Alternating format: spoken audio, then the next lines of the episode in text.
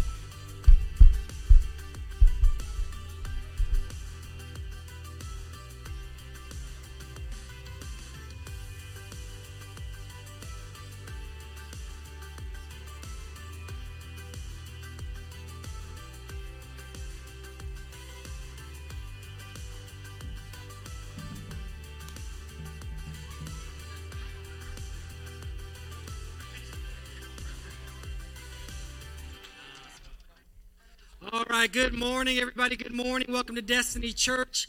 I want to welcome our online campus. We love you. If you're tuning in right now, we love you. Thank you for tuning in this morning. Uh, we are so grateful that you're here. So if you do me a favor and please stand to your feet. Please stand to your feet. I'm going to ask you to do something. Maybe you think it's crazy. I'm going to ask you to pray. Lord, have mercy.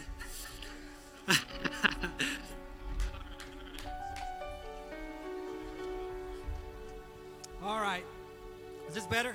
A little better? All right. So we're going to ask y'all to pray this morning. I'm going to ask you to pray with me. And we're going to go into a time of thanksgiving. We're going to go into a time of spiritual warfare. That's what I call it spiritual warfare. We're going to ask God right now to have his way in this service. So if you will join with me and agree with me, you know, the word is very clear when there's unity, when the brothers are in one accord, the brothers and sisters, power power happens, okay? So let's just pray. If you would close your eyes and agree with me. Father God, we thank you for this day. Oh God, we thank you for this day. Come on, everybody, let's start to thank Him. God, we thank you for this day. God, we thank you for our lives. God, we thank you for our homes. God, we thank you for our vehicles. God, we thank you for our family. God, we thank you for our children. God, we thank you for our church. God, we thank you for our pastors. Oh God, we thank you, Father. You are great, oh God.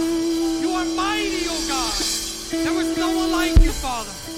Oh, we come together in unity, God, to thank you, to praise you, to worship the living God, to worship the living God. Oh, we thank you,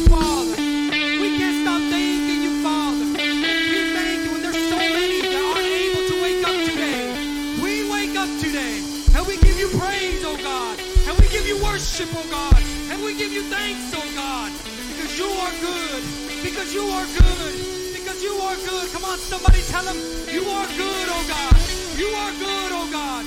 You are good, oh God. Holy. Oh, we worship you, Father. Oh, who are we that you would care about us, that you would love us? Oh, that you would turn your eyes towards us with love and tender care, oh God. Thank you, Father. God, I am so grateful for your son Jesus this morning. Oh, and for the blood that he shed on the cross. Lord, we thank you, Jesus. We're nothing without you. Without your grace, without your love, without your forgiveness. Lord, we are nothing without you, Jesus. Thank you, Lord. Thank you that you would give up your kingship. You would give up everything to come to this earth and die for me and to die for us. And thank you, Jesus, that you're at the right hand of the Father. Lord, we thank you, Jesus. We thank you, Jesus. Lord, we thank you. We believe you, Lord. We believe you, Lord. We believe what your word says. Thank you for your word, God. Your word says that the same power that raised you from the dead, Jesus, lived in us. So, Lord, in the name of Jesus, right now, we release, God. We release power, Father God. Power for healing, power for transformation in the name of Jesus. Holy God. And we ask that you would release it from heaven, God. Release it from heaven, oh God. Oh God, we bind in the name of Jesus. In this house, we bind any spirit of fear, God. We bind any embarrassment, Lord. We bind any spirit that would come against you, God, and your people. We bind anything that is not from you. We bind pride and we bind fear in this house in the name of Jesus. And we, we loose right now. We loose right now healing and we loose love and we loose faith, God, and anointing in the name of Jesus. God, we ask you, Father, right now, in the name of Jesus, that you would loose your Holy Spirit in this place. That you would activate the Holy Spirit living in every single one of us. Holy Spirit, have your way in this church. Holy Spirit, have your way in this service. Have your way with the worship. Have your way with your people. Have your way, Holy Spirit. We love you. God, we thank you. And we are excited for what you're going to do this morning. We love you. And I bless your people in the name of Jesus. Somebody say amen.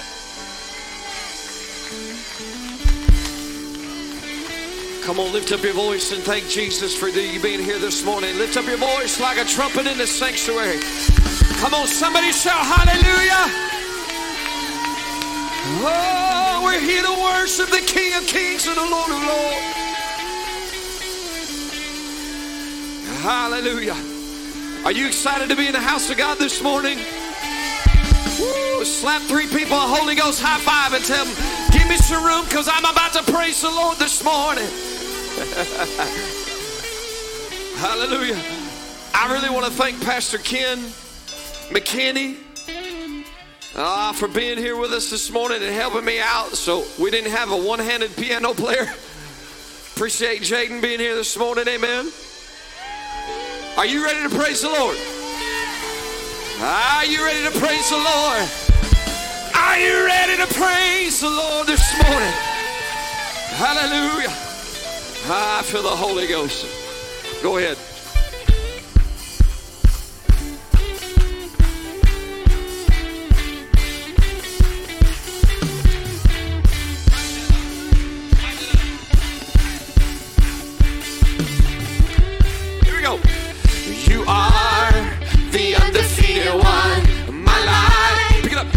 salvation. When the wicked, my enemies and my foes came upon me to eat them out.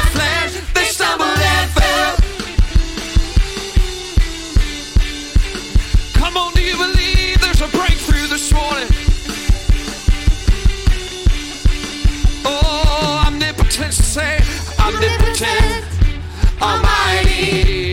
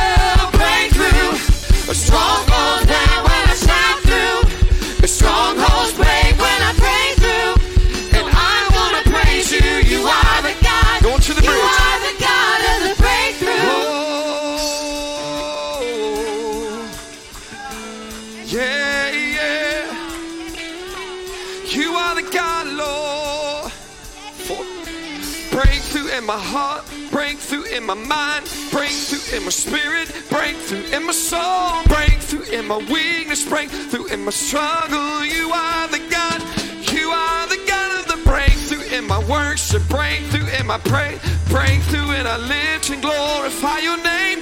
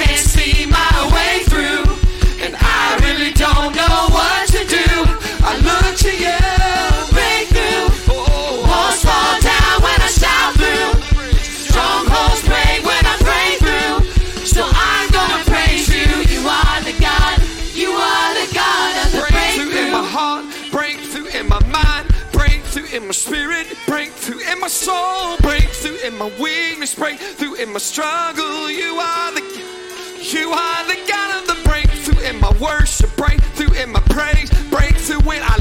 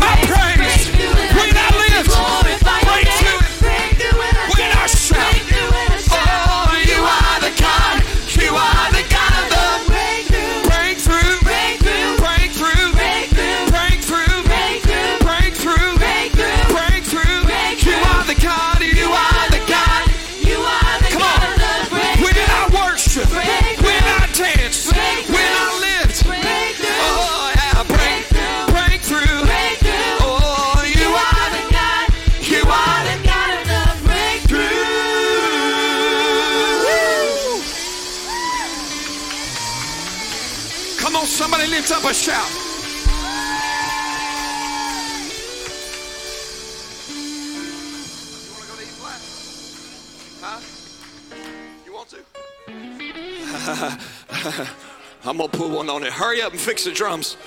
Yeah. Somebody ain't been playing them drums hard enough. They ain't, they ain't, they ain't tightened up, my God.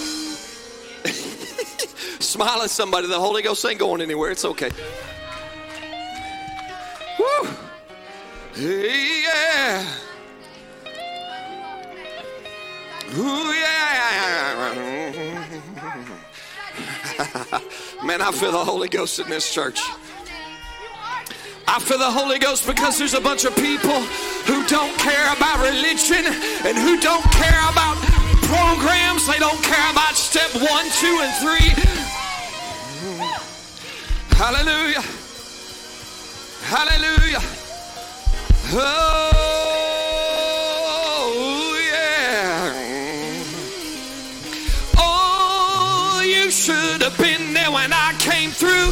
church was on fire and the Holy come on from the top of my head, strolling my feet. I felt the Spirit moving all over me.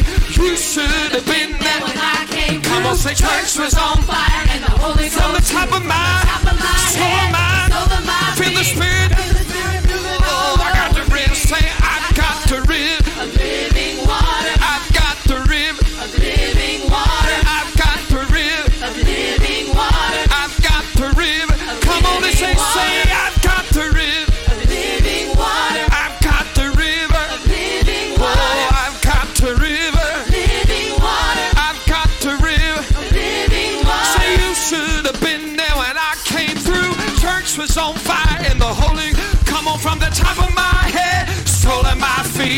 Let the Holy Ghost.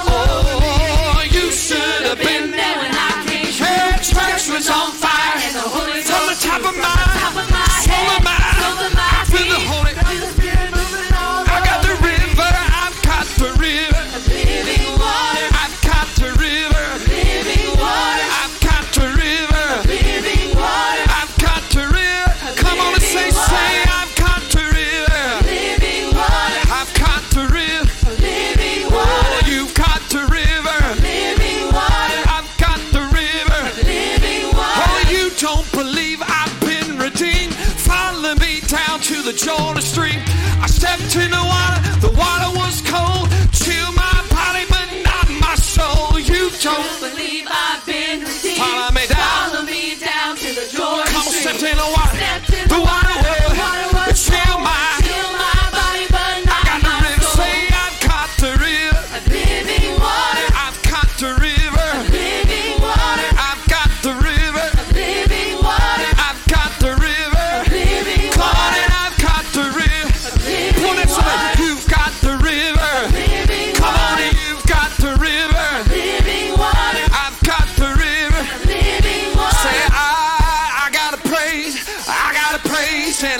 Get it out.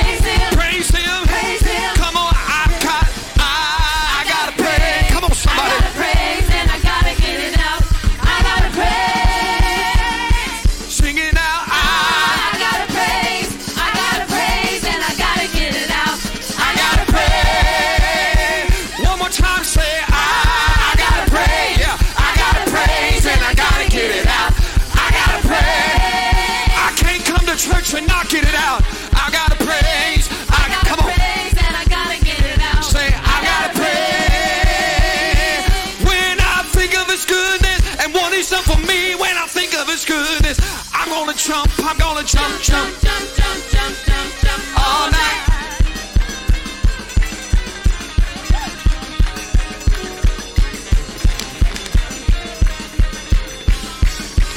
Oh, when I think of His good and what He's done for me, when I think of His good, shout, I'm gonna shout, shout, shout, Shout, shout, shout, shout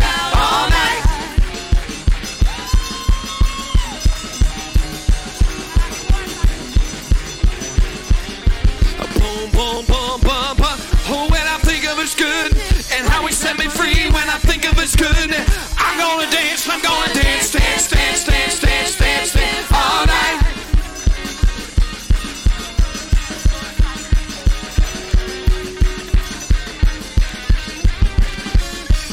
Oh, when I think of His good and how He set me free.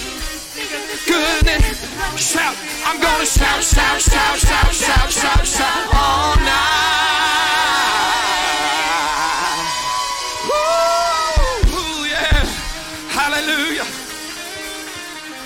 My God, I'm out of shape. I'm out of breath. I don't know what kind of church you're used to, but I'm used to a church that's full of dancing. Hold, hold on now, Pastor DJ. Is it necessary?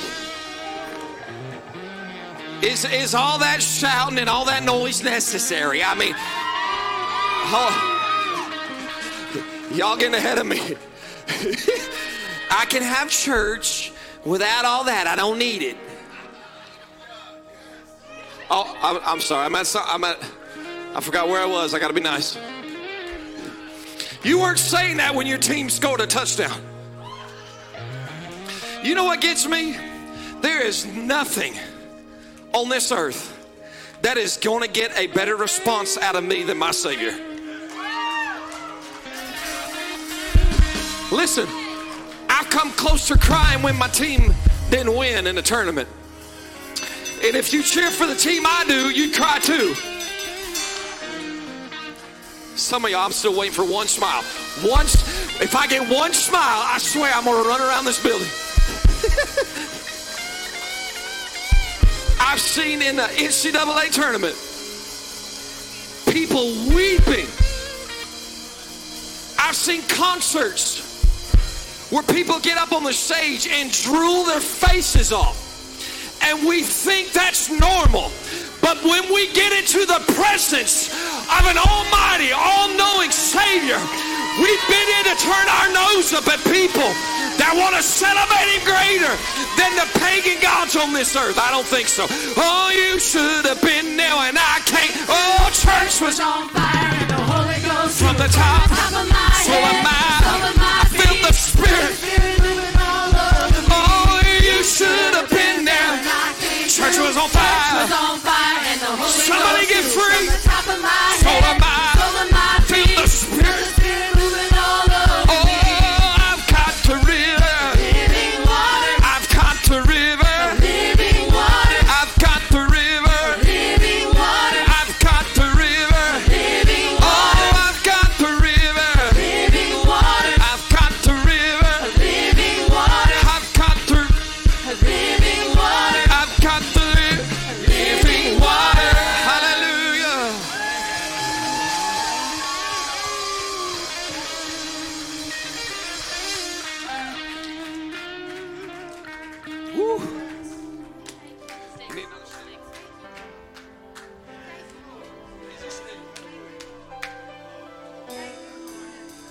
How many of you know He's worthy?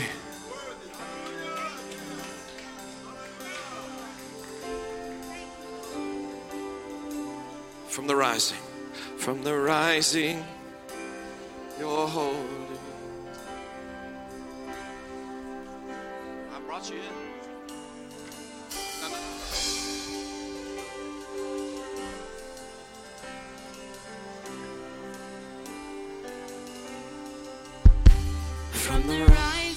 The sun, you're worthy. To the setting of the same, you're worthy. From age to age, for the rest of my days, you are worthy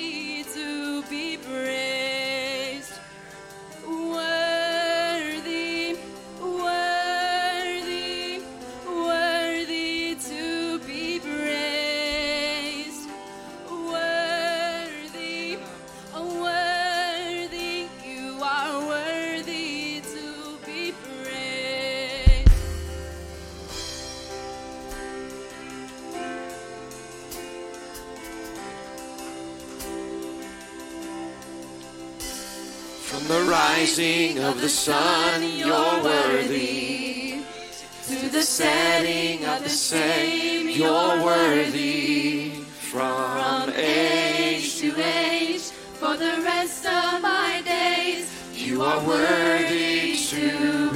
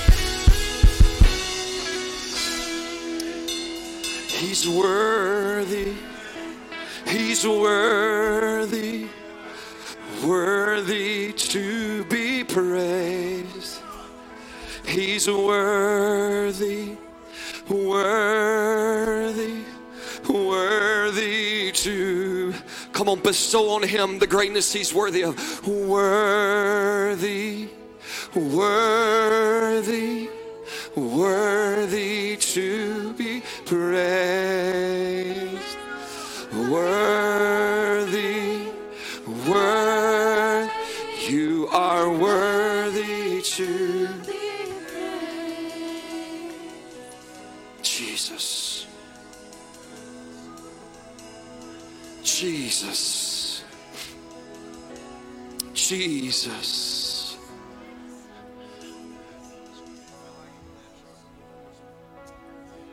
Jesus. Jesus. Ooh, yeah, yeah. Ooh.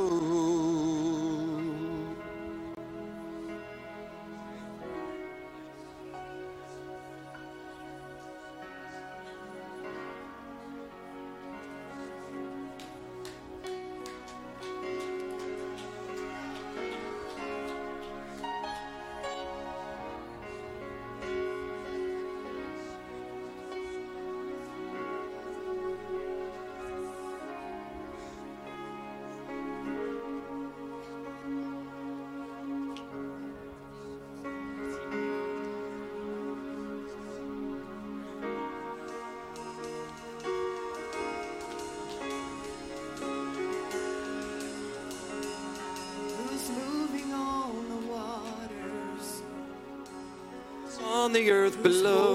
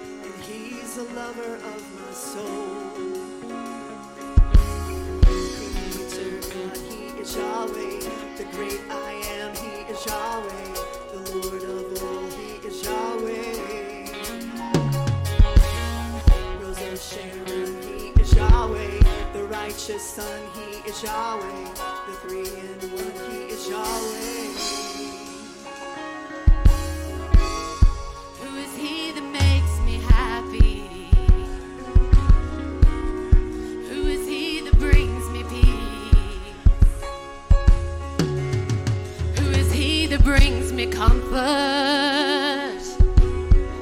and turns my bitter into sweet. Yes.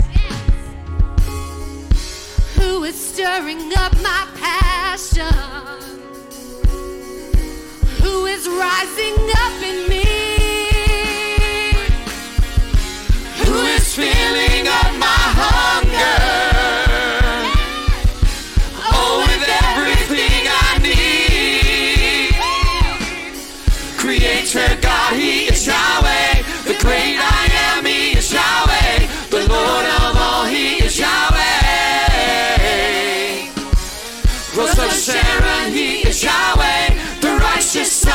is Yahweh. The three in one, He is Yahweh. Creator God, yeah. Creator God, He is Yahweh. The great I am, He is Yahweh. The Lord of all, He is Yahweh.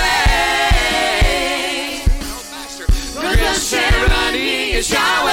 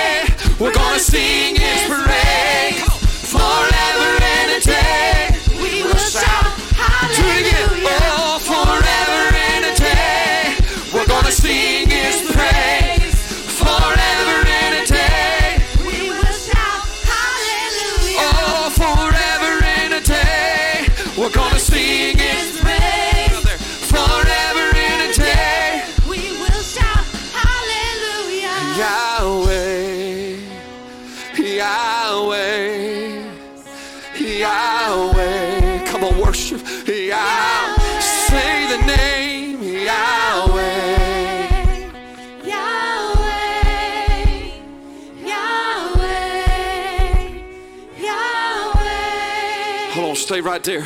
Listen, I was listening to a story of the woman with the issue of blood.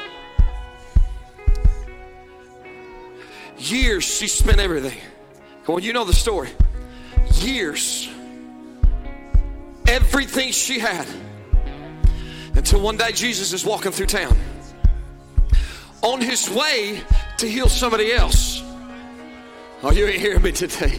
I feel the Holy Ghost. On his way to heal somebody else. The Bible specifically says that thrones and thrones of people are all around him, pushing up against him. And you know the words if she could only touch him.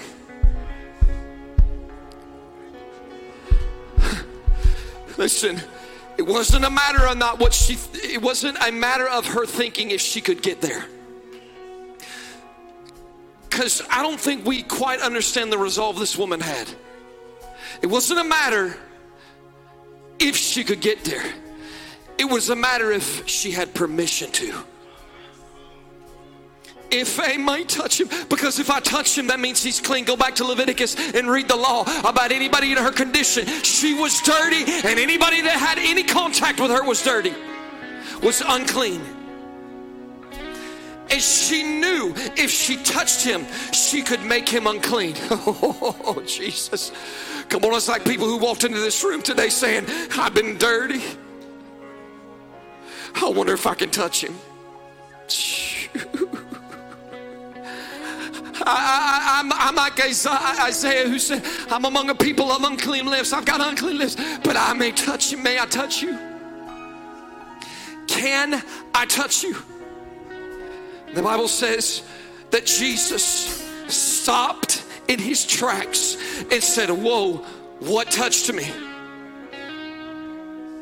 And Peter says, Savior, I don't know if you've noticed, but there are thousands of people touching you. He said, No, somebody touched me with an intention. Somebody touched me who had intent to get something out of me. Oh, you're not getting me this morning. See, there's a lot of you that'll come in on Sunday morning over and over again, religiously reciting the same thing, singing the words, maybe even lifting your hands, and you think that's the standard. But I'm here to tell you, God is saying, You've got permission, and I don't just move from a religious touch or just because you showed up to church. I know you think you should get something for that. I move upon those who've touched me with intent. Look, I don't need all of you. I just need a couple of you. I move. God's saying, if you'll come into this house this morning and you'll touch me with intent, I'll heal you. Oh, I said I'll heal you. I said I heal. I don't care about your I don't care about your condition. I don't care about how long you've been struggling. I'll touch you if you'll reach out and give me with intent. Oh.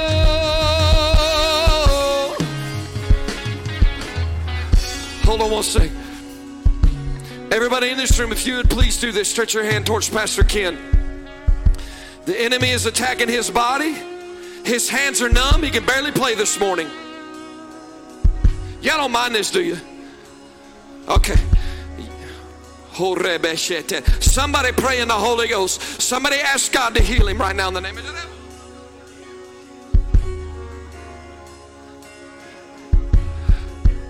I need you, come on. This ain't the I lay me down prayer. This is devil, you're not touching your servant.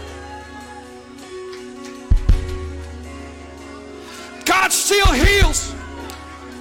God's still a healer.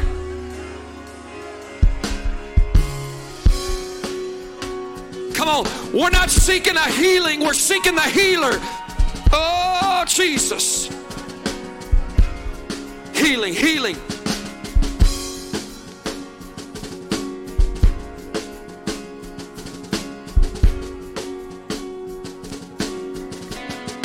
Healing, healing healing, healing, healing, healing, healing, healing. He's reigning inside, destroying our enemies. He's reigning inside. He's setting the cat. He's reigning inside. He's destroying.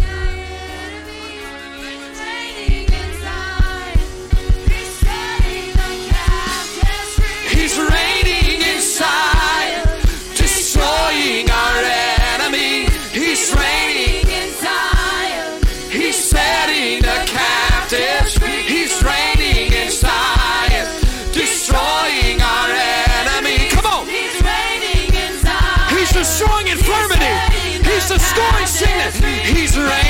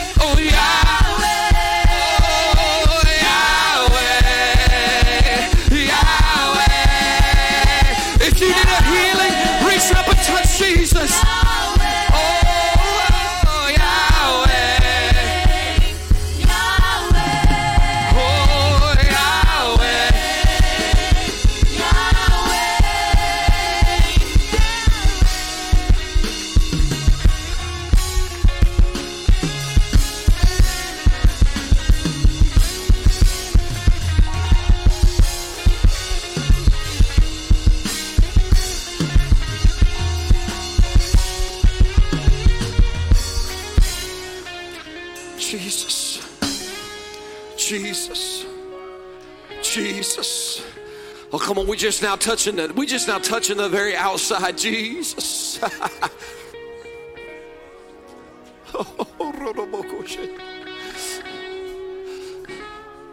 Oh, destiny, if you'll just worship me. I hear the Holy Ghost saying, Destiny, if you'll just worship me. Lay aside your opinions. Aside your opinions. Oh, worship Jesus. Worship Jesus. Father, I declare over this house a lack of satisfaction, a lack of being satisfied. Father, they will not be satisfied with the level that they have achieved. I prophesy over this house that there will be a hunger.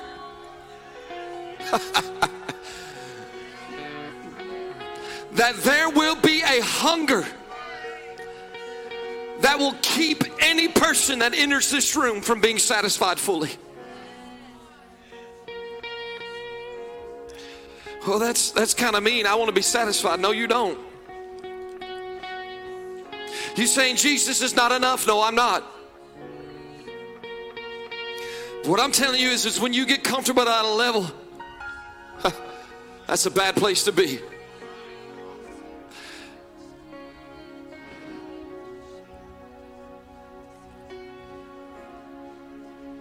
He wants to take you from glory to glory, faith to faith, glory to glory, faith to faith, glory to glory, faith to faith, glory to glory, faith to faith, oh, glory to glory faith to faith. If you let him glory to glory faith to faith oh glory to glory faith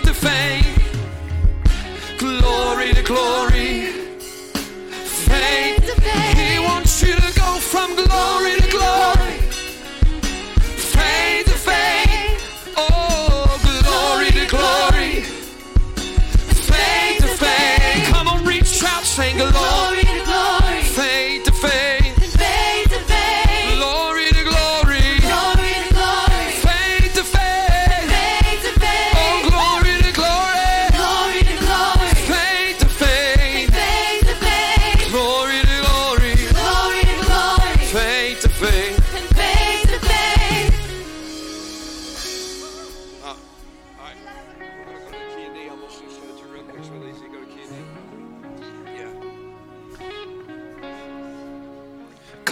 Worship, keep your worship.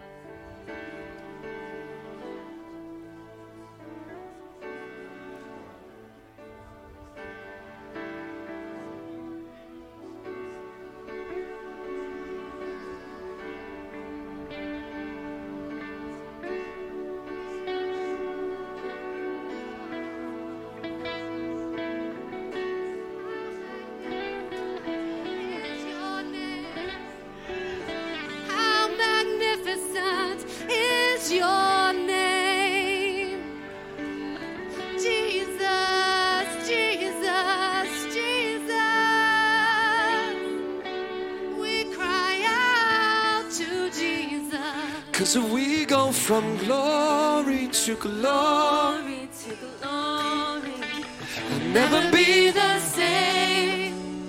Never be the same. You take us high. Take us higher higher. I feel this this morning.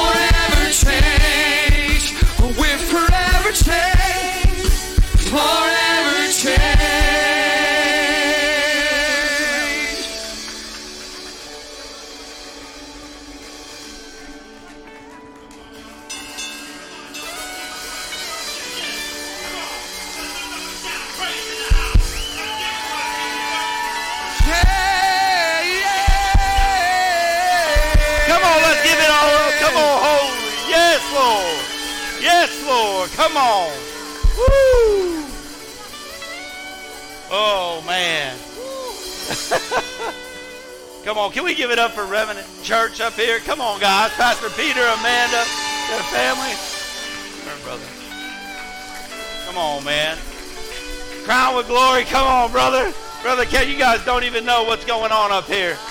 This is the unity we're talking about. We can come together as multiple churches and we can worship God.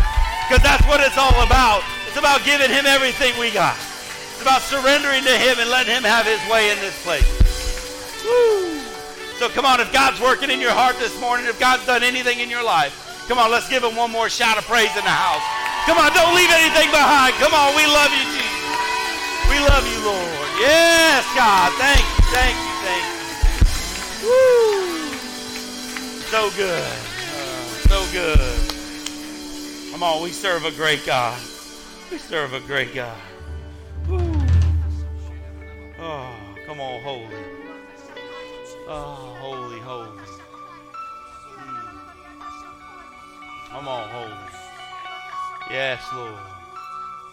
Yes, Lord. Come on, holy. Man, this is a spot of healing this morning. There's a spot of healing in this house this morning. I can feel I can feel the healing in the house this morning. Woo, come on. It's moving in here. It's moving in here. If you need healing this morning, I need you to come forward. If you want healing in your body, healing in your marriage, healing in any relationship, healing in any hurt that you've ever had, I need you to come forward. Come on. Come on, we need to humble ourselves this morning. We need to come forward. Don't let anything keeping you from coming forward. Come on. Oh, holy, holy, holy. Come on, God. Ooh, holy. Come on, God. You see him, God. You see it, Lord. You know the hearts and minds right now. Come on, everybody, stretch your hands out. Come on, holy. You see it, Lord. You know, you know what it is and where it is, Father God. Oh, Father, come on, holy. We ask you to touch them right now, Father. Come on, holy. We surrender this to you, God. Come, holy, holy, holy, holy. Come on, Father. You're a Jehovah Rapha. You're a healer. You're a healer, Lord. We ask you to bring healing in this house, restoration in this house. Father God, you see the hearts. You know what they're going through, God. Oh, we lift them up to you, Jesus. Have your way right now, Father God. We declare a healing in their body. We declare a healing in their marriage, in their relationships, a healing in their finances, Father God. We bind up the enemy that tries to come in and tell them, and it can't be done, that, that it'll never happen. And God, we, we surrender that to you because you're a God of miracles. And right now, Father, we surrender these to you, God. Let there be a miracle in their life, a miracle in their body, a miracle in their finances, Father. Oh, holy, we surrender to you, God. You have your way, God. You have your way in this place. Come on, have your way, God. Ooh, come on, holy. Touch each and every one in this room, God. Come on, Father. Oh, Father, we love you, Lord. Father, we just give it all to you this morning. Yes, Lord. All the praise, all the honor, all the glory, God. Come on. You can lay your hands on people and pray for them. Come down, pray for everybody you need. Put your hands on them, lay your hands on them, pray for them. Come on, holy. Touch each and every person. Oh, Father, we love you. Oh, we love you, Father. Oh.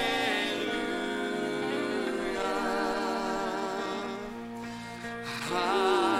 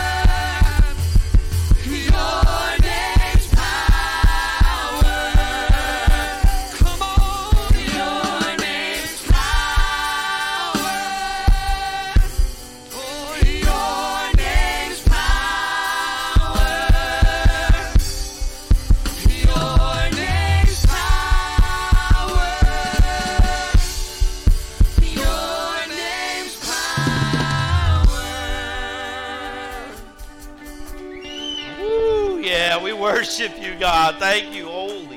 Thank you, Father. Thank you, Father. Come on, one more time. Let's give him everything we got.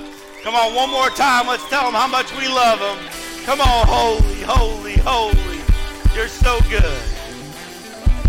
Oh, Father, we love you and we thank you.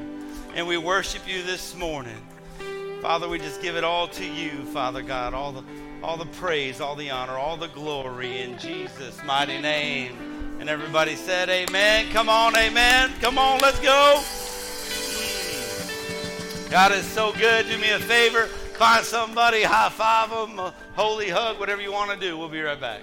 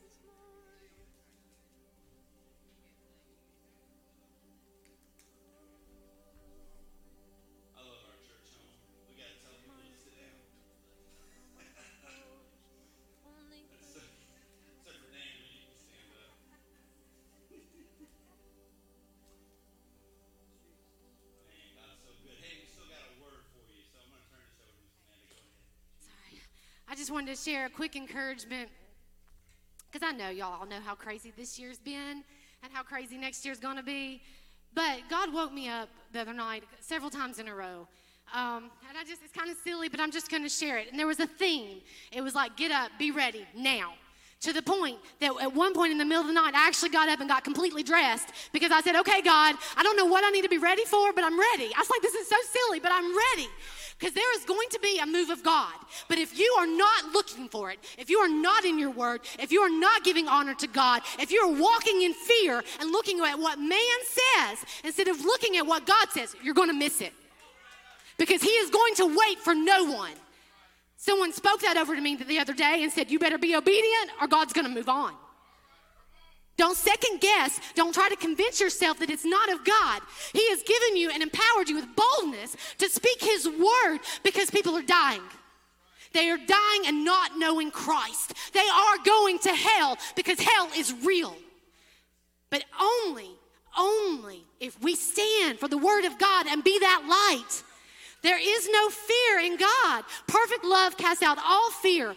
So when you begin to notice that God says you need to go speak to that person, don't worry about what you're going to say. Love them. Bring the love of God, and He will do the rest. So I encourage you be ready.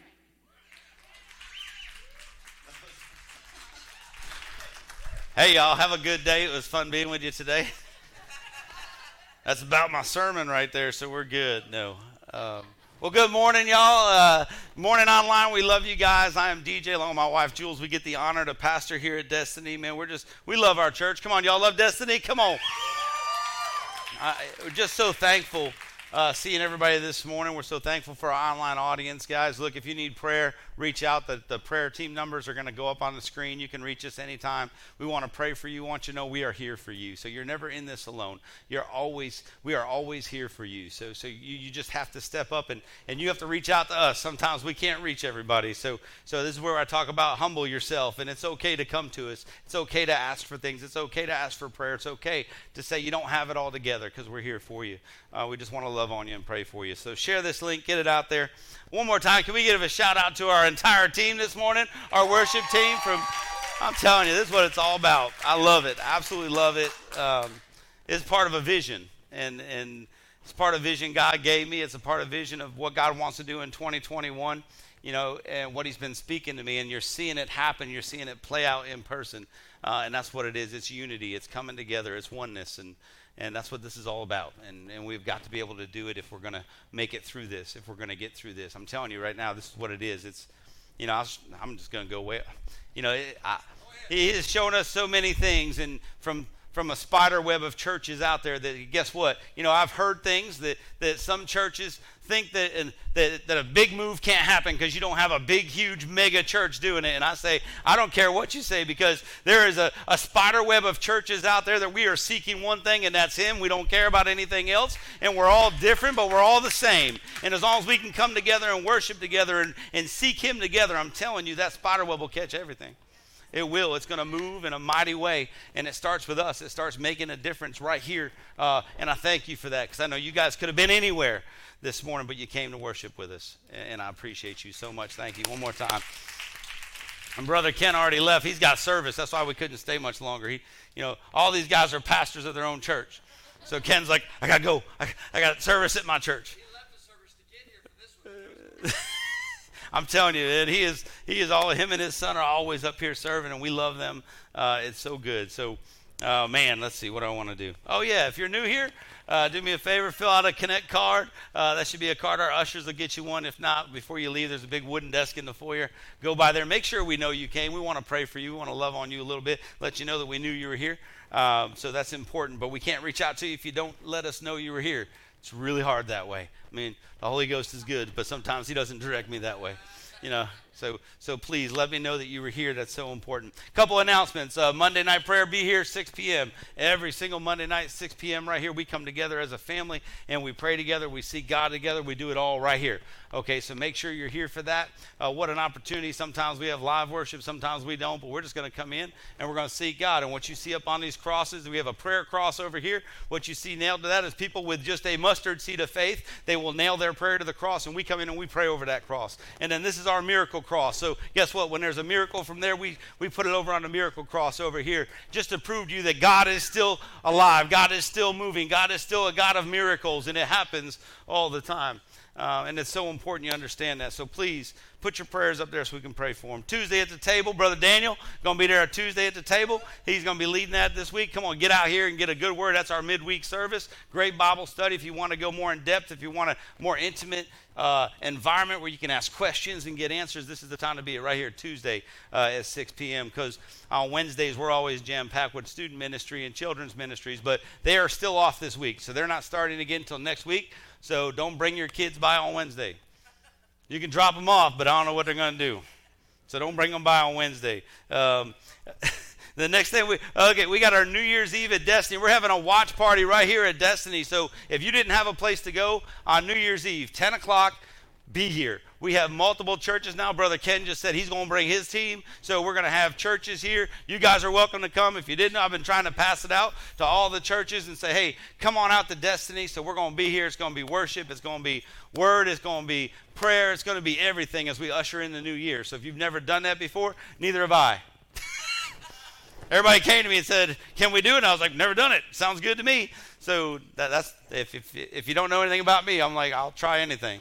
So if we can get people together and worship God, then let's do it. So uh, be here at 10 o'clock uh, that evening on New Year's Eve, and we're going we're gonna bring in the New Year's, uh, just worshiping God. So it's going to be good. And then get ready because on the, the 3rd through the 23rd of January, we're going into our 21 days of uh, prayer and fasting. So look, get ready for it. Start preparing now as we start walking into the new year. How are you going to start your new year? What are you going to be fasting for? What are you going to be praying for? Corporately, we're going to be coming together on Monday nights, just like we always do.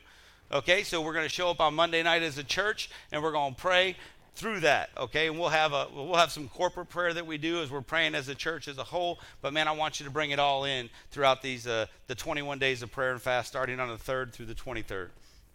All right, let's see. Whew. I wore a sweater on the wrong day, baby. It is hot. All right, here we go. But good. I love you, Kevin. Uh, one more thing, and this this is going to be. I have to give you a heads up now because those people that don't like change, all my S's in the crowd, all those people that that don't like change. There's some change coming, behind the scene change, but we are changing our church operating system. We're changing our church giving system. The kiosk will be going away. It's it's not working half the time anyway. So, uh, but we're making some big changes in how we manage the church and all the behind the scenes stuff. So it's going to, uh, we're getting a new app, we're getting a new website, we're doing all kinds of stuff. So I'm giving you the heads up. That's that's my warning. It's coming. Okay, it's starting in the new year, so be ready. Um, but it's going to be better. So we're doing it because it's better. We're going to add in text to give. We're going to be giving all kinds of great things for you and better better tools for us to use as a church. And here, you're going to love this it saves us $500 a month. Come on. We have got to be better stewards of what God gives us. So if you can incorporate everything into one thing, that's what we're going to do. So if you don't like the fact we don't have a kiosk where you can swipe your debit card, I'm sorry. You'll figure it out. we'll have one out there. You can type it in. But man, isn't it better if you can just pull out your phone and do it on your own phone and not worry about everybody else's germs? Come on. Makes so much more sense. I'm selling it now. I don't I don't need to sell it because it's happening. All right, so just love it. Just love it. All right. So that's coming. That was your warning. So be ready. Everything, everything's changing. I love it. I love change. So let's pray. I know God's got a word this morning. Uh, so let's just pray He helps usher that word in. So Father, we love you, and we thank you, Lord. And I thank you for this morning. I thank you for the opportunity for us to come worship you, God. You are so good. Oh, we love you, Lord. We love you, Lord. And right now, God, come on, speak to me, God. Open up my heart, my ears to hear from you, God, and let, let whatever you want me to say be all you, none of me, God, and let it land on the heart, the ears and the hearts of those that need to hear it this morning, Father. We surrender it all to you in Jesus' mighty name. Amen. Amen. Everybody have a, a good Christmas? Woo! Come on, Merry Christmas. You know, it was different. Different. Anybody have a different Christmas? Yeah, it was really different, especially for us. We're used to having all our kids home. So my son is uh, he serves in the Navy and he's stationed in Augusta. It's the first year he hasn't been home for Christmas. So if anybody has military members out there, come on, let's give them military members. We love you guys. We love your families. We know what you're going through. Uh, we've been there, so we know what it's like. So it, it, was weird not having him at home. So that was different for us as a family. And then uh, my daughter and her husband are quarantined up in in Leeds. So uh, that was different for us too because now we didn't have other family members. So as a family, we got to drive up there and bring them food and gifts on Christmas Day. So they wanted Chinese food. So it was a little different. We had Chinese food for Christmas dinner. So everything was a little different, but we got to sit there and, and really make the best of it. And they got to sit in their garage, separated, you know, social distancing with each other as we got to sit in our cars and watch and we got to eat together because they were eating and we were eating we got to hand out presents and watch them open it and they gave us some presents we got to, so it was really cool how how you can still make things happen but it was it was different. It was different. And this year i know things are different for a lot of people. You know there's some people that that your loved ones like ours just couldn't be here. They're they're out scattered throughout the world throughout the country and they just couldn't make it home. And it might have been the first time you've had to deal with that. Miss rachel i know a little different huh She's got one back and she lost like 12. but, but you do have them home. And so it, things are different. Some of us, we have loved ones in the hospital and we can't even go spend time with them. So it's, it's, a, it's a little different. It's, it's different how we have to go through this and how we have to maneuver this. Some of us have lost loved ones this year, okay, and they couldn't be here. So it makes Christmas different. So this morning we just want to lift all of them up. We just want to send our let you know that our prayers and our heart is going out to you. Uh, we we know what you're going through, and man, we're praying for you. Uh, but it's different, and guess what? It'll be a different 2021. It'll be a new year. It's going to be a fresh start, and, and we, we can see that happen. So so look, all the stuff that went wrong. Here's the good part: God still has His hands on everything. God still has his hands on everything, and it's so good. So we got to remember that, that that God is still in charge. No matter how different it was, we could still do what we need to do. And guess what? We're still breathing, we're still walking, we're still talking, we're still worshiping God, and that's what's important. So, uh, so 2020's brought a ton of separation and division. That's what 2020 brought separation and division. And we've seen it. We've seen separation and division in our country. We've seen it all across the country. We've seen it in politics. We've seen it in our jobs. How many people have been separated from their job? Like people have said, you can't even come in anymore. Now you got to work from home. Well, for some people, that was their break. That was their opportunity to go out and socialize and, and be able to talk to people about what's going on in their life was going to work. Okay, so that, that's changed. We got separated there. Our families are separated. Some of us geographically because they can't come visit. So, some of us, they're just separated, okay, because they're quarantining and all kinds of stuff. And churches, think about churches. We have never been so separated as a church. We've never been so separated as a church as a whole. But even in our church, you know, you look around and you can see the separation within the church and people that just haven't been able to come back and, and couldn't be here and, uh, and because of everything going on. So this 2020 has been a separation. Friendships. How many friends could you not go spend time with that you usually do? How many people are you not reaching out to you used to reach out to? 2020 was a year of separation. And in schools, I'm not even I'm not taking the kids out of this because kids that are used to going. Some kids when they go to school, that is their only freedom. That is their only dinner. That is their only lunch. That is, you know, that is the only time they get out of whatever's happening where they live and have some normalcy in their life. And those kids too it was different. This whole year has been different. There's all kinds of stories that are different. You see them in the Bible, and, and that's why I tell you, we just got to remember that, that, even in the Bible, you can read stuff in the Bible and just say, well, why would that happen? Why would God allow that to happen? God has his hand in everything. God doesn't cause everything, but God will use everything for his good. So we got to remember that. We got to continue in our faith, continue believing, continue saying, you know what, even though no matter how bad it seems, we can still get through it. We can get through it with prayer and seeking God and trusting in Him. And that's how it's going to happen. And pretty soon, this is all going to be a memory to us. And we're going to say, Remember 2020? Remember how bad it was? We're going to be able to look back and go, You know what? We're through it. And I believe that's what 2021 is bringing. It's bringing unity that way. I believe it's a year of unity. And, you know, this is what God kind of spoke to me months ago. He said, It's oneness, it's unity. And I thought, Well, okay. Well, that's kind of weird because we're still in this pandemic, everything's still going on. But he said, no, it's going to be a time because what you see happening in the world is preparing everybody to go, I need more. There are people that are going to be starving and hungry to know that there's something better out there, somebody they hadn't met. Okay, they're going to be hungry for it, and it's our job to take them that. They're going to be hungry for the food, and our job is to take it to them. Our job is to reach out to them and show them the love of God. So that's why I think it's going to bring unity because there's going to be some people looking for family. There's going to be people looking for security and safety. And it's all in the Lord, but they're going to be looking when they get through this. So we need to be ready for that. We need to re- unite as a church, as a church family. We need to take care, continue to take care of each other. We need to continue to reach out to people. Like I said before, if you have issues, you got to continue to reach out to us. Let us know. We, we don't know what's going on unless you tell us. And sometimes you might assume that we just know, but we don't. So please reach out let us know.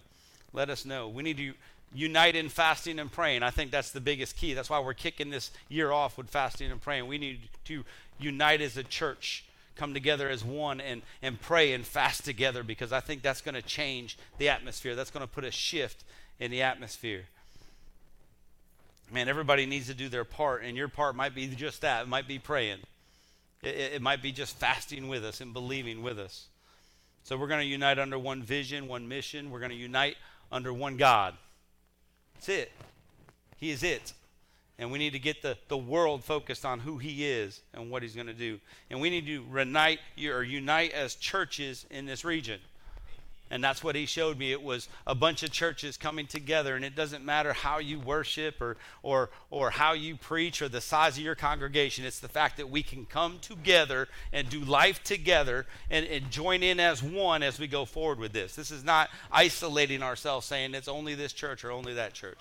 It's us coming together, and that's what it is. But I also believe that we need to grow and unite with God as a person. And it starts with us. It starts with us. It starts with, with understanding who God is to us individually. Nobody can do this for you. And I think that's, the, that's where everything, you can't have any of the other stuff if you don't seek Him for yourself, right? You can't have any of it.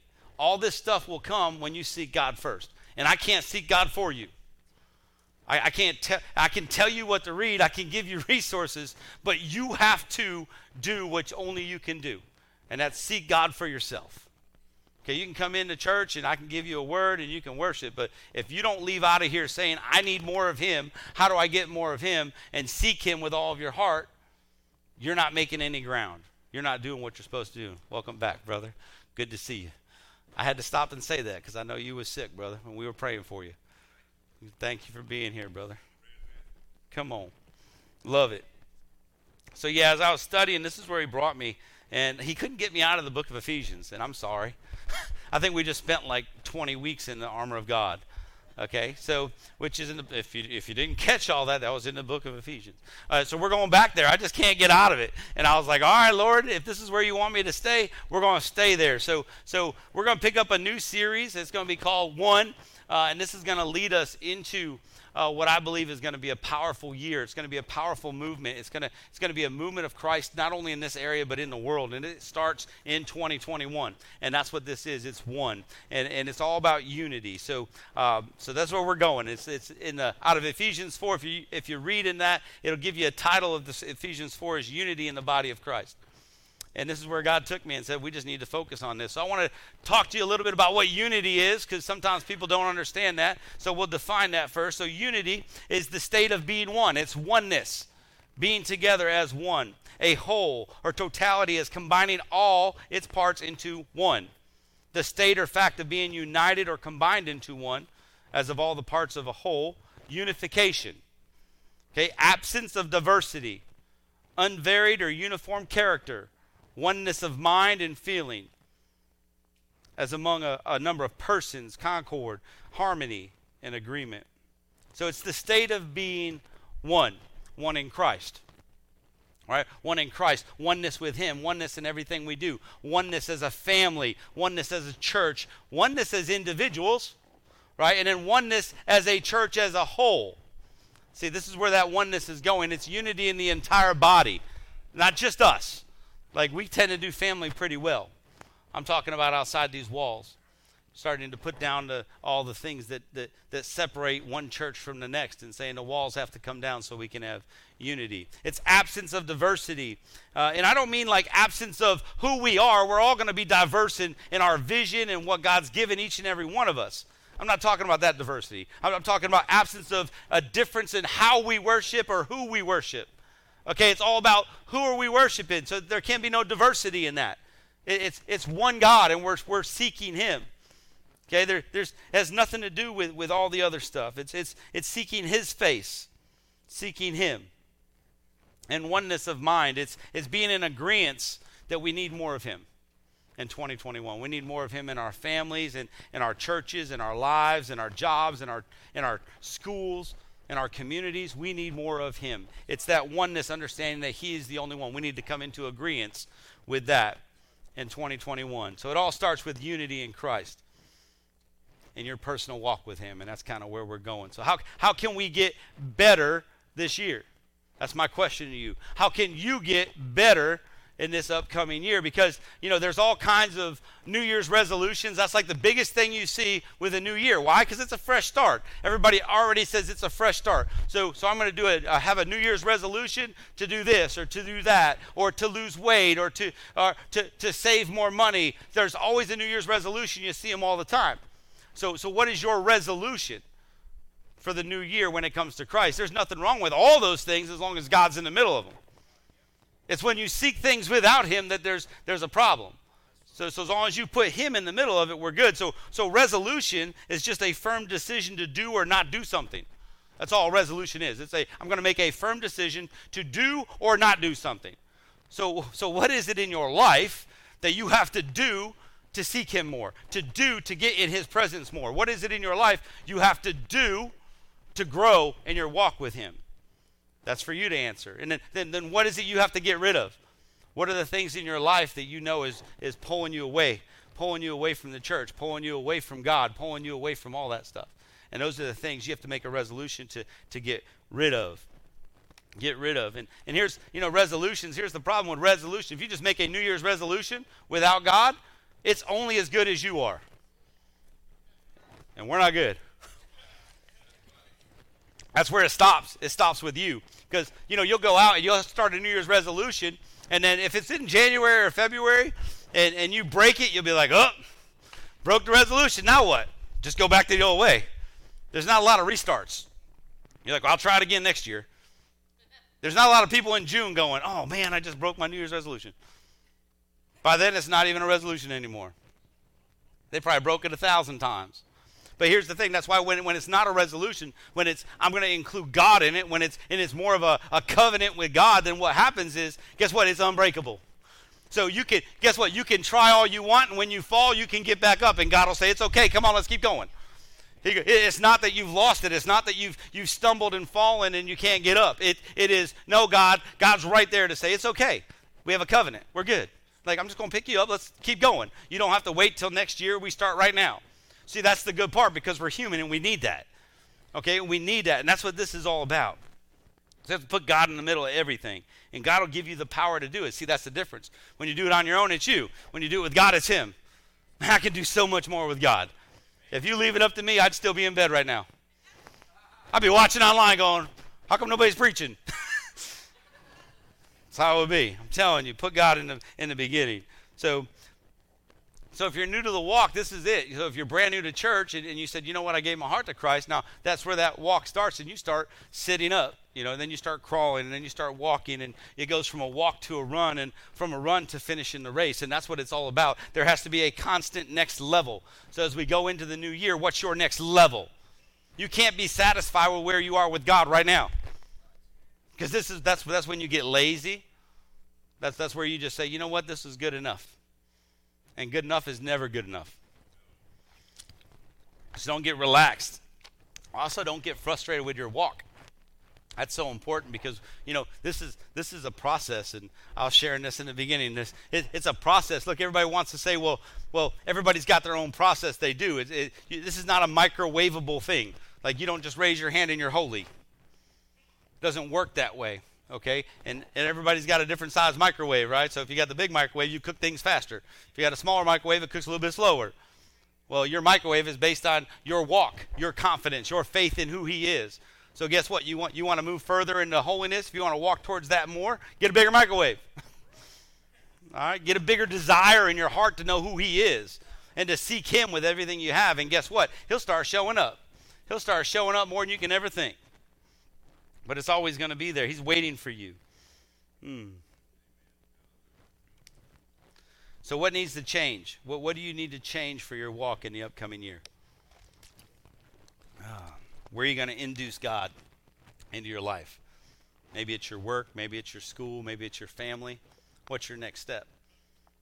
You know, say, oh, man, here we go. All right, God. Especially the dads in the room. Where are you at? I'm telling you. How are you going to induce God into your family? That's your job. So if you're a you're a husband, you're a father in the room, it is your job to induce it in your family. So where are you with that? what's your goal? Instead of having all these other goals in, in 2020, why don't you set a goal that's going to be meaningful for eternity? And start focusing on your, your family and your kids. All right, I'm going to get into the Bible now. That was just a setup, y'all. We're in trouble. I love it when they don't have a clock in the back. You guys, if you need a break, take a break. Um, our go-to verse on this one, like I said, it's really not a big one. It's a small one. We're going to stay in it today. It's Ephesians 4, 1 and 2. Ephesians 4, 1 and 2. That's as far as I got. this is as far as we're going to get today. Um, so if you got your Bibles, if not, it'll be up on the screen. It says, Therefore, I, the prisoner of the Lord, urge you to walk in a manner worthy of the calling with which you have been called, with all humility and gentleness, with patience and bearing with one another in love. I'm going to stop right there. And we're going to just kind of sit on this for a little bit. Uh, we're going to begin with Paul. And like I said, we've been in Ephesians for a bit. And here you have Paul. Paul is simply, you know, he, he's writing this from prison. We already know that, right? Because we talked about that for, for, for months. he's in prison. He's writing. He's, he's writing to the church in Ephesus. And, and why? Because he planted a church there. Paul's a church planter. And he went to Ephesus because Ephesus was a great big port city that, that had all kinds of um, you know ways to get throughout everything. It had rivers and everything. You could get if something started in Ephesus, it would go everywhere. That's how it was. Uh, so that's why he went there, and he went there to bring unity. I love how it ties right into oneness. He had to bring unity between the Jews and the Gentiles. He was sent to bring unity in who they worshipped. See, uh, if he could do that there, if he could spread the, the gospel there, it would just spider out to everything. That was his thought, right? That was his thought. Uh, problem with that was they were worshiping Artemis. So when you think about that, they, they were worshiping a Greek goddess of fertility. Um, so, in other words, that, that was their number one thing. And, and, when you think of a city that's doing that, it wasn't just the city, it was the fact that the temple in the city was actually one of the largest banks in the entire world because of her, because of who they worshiped. So he walked right in to idols. He walked right into no one's going to listen to me. He went right into the heart. He went into the lion's den and said, "You know, I'm going to preach the gospel right here." right? Where nobody will believe me because everybody that worked there, they were making money off the temple. You know, this is where Rome was there saying, hey, look, man, you know, we're all going to believe in Caesar. He's the king, uh, whatever. They said there's no way that, that, that, that, that Jesus can have anything to do with this city. And Paul says, now we'll just plant a church there. It's going to be good. Now, he had a remnant of people there, uh, a remnant of people there that, that, that were you know, of Jews that, that, that, were that were seeking God, that knew that, that all that stuff. But he said, "I'm going to come in and bring a church," and this is why he's writing to them. So, um, so what he does, he comes in, he gives an alternative. He says, "Listen, I know who you're worshiping, and it's wrong. Let me show you who I worship." And let, let me tell you who God is. Let me talk to you about Jesus. Let me talk to you about the Holy Spirit. In fact, in the same places where he comes in and says, You know, you were baptized by John, but I'm going to baptize you in the Holy Spirit right? And that's what he did. And, and then you just saw miracles start breaking out in the city. And that was all before he got arrested. But that's why he's writing to him. He wants to, you know, hey, how you doing? What's going on? Uh, share his love, share his vision with them. And here, here's the thing: he got pushback. He got pushback, and I think in 2021 we're going to get pushback. But that's our job as Christians. Our job as Christians is to take this region. God planted us here. God put us here for a reason. It's to take this region. There are so many people. I don't even I haven't even done the numbers. I should have done the numbers. I don't know how many thousands of people live in just the Prattville area, in the Wetumpka area, in the Montgomery area, in the Millbrook area. And how many people don't even know Christ? They don't go to church. God put us here because we're supposed to go out and push the gospel out. We're supposed to go love on people. We're supposed to go show the love of God. That should be our goals is to win the hearts and minds of this region to Jesus. So that's what we should be doing. Same thing he had to do. And guess what? We're going to be dealing with idols too. Because there are idols all over this place. you know, there's people that, that they, they love money than, more than they do Jesus. There's idols everywhere. I'm telling you, that's who we're fighting against. They had to fight against theirs. We got to fight against ours. Okay, there, there, there are idols. There's, there's money, there's sex, there's status, um, people are just more concerned about their status in their job than they are anything. So they're gonna they're gonna put in the you know 90 hours a week just to get that status, so they can feel like they've accomplished something, and they're gonna put that over God. Right? That's what we're dealing with. These are these are idols. This is this is your reputation. There's people that will that are more concerned about their reputation than they are about Jesus, and that's why it says you can have no idols over me. He's saying, look, Forget all that stuff. None of that matters. Not one bit. And he's not saying that you don't have to have a job because then you'll be hanging out to church all day. He's saying, he's saying, I need you to have a job, but I, that can't come before me. I want you to have money, but that can't come before me. In fact, if you put God first, all the other stuff shows up. And it's amazing how that works. That when you put God first, guess what? When you're ready for promotion, He's going to promote you.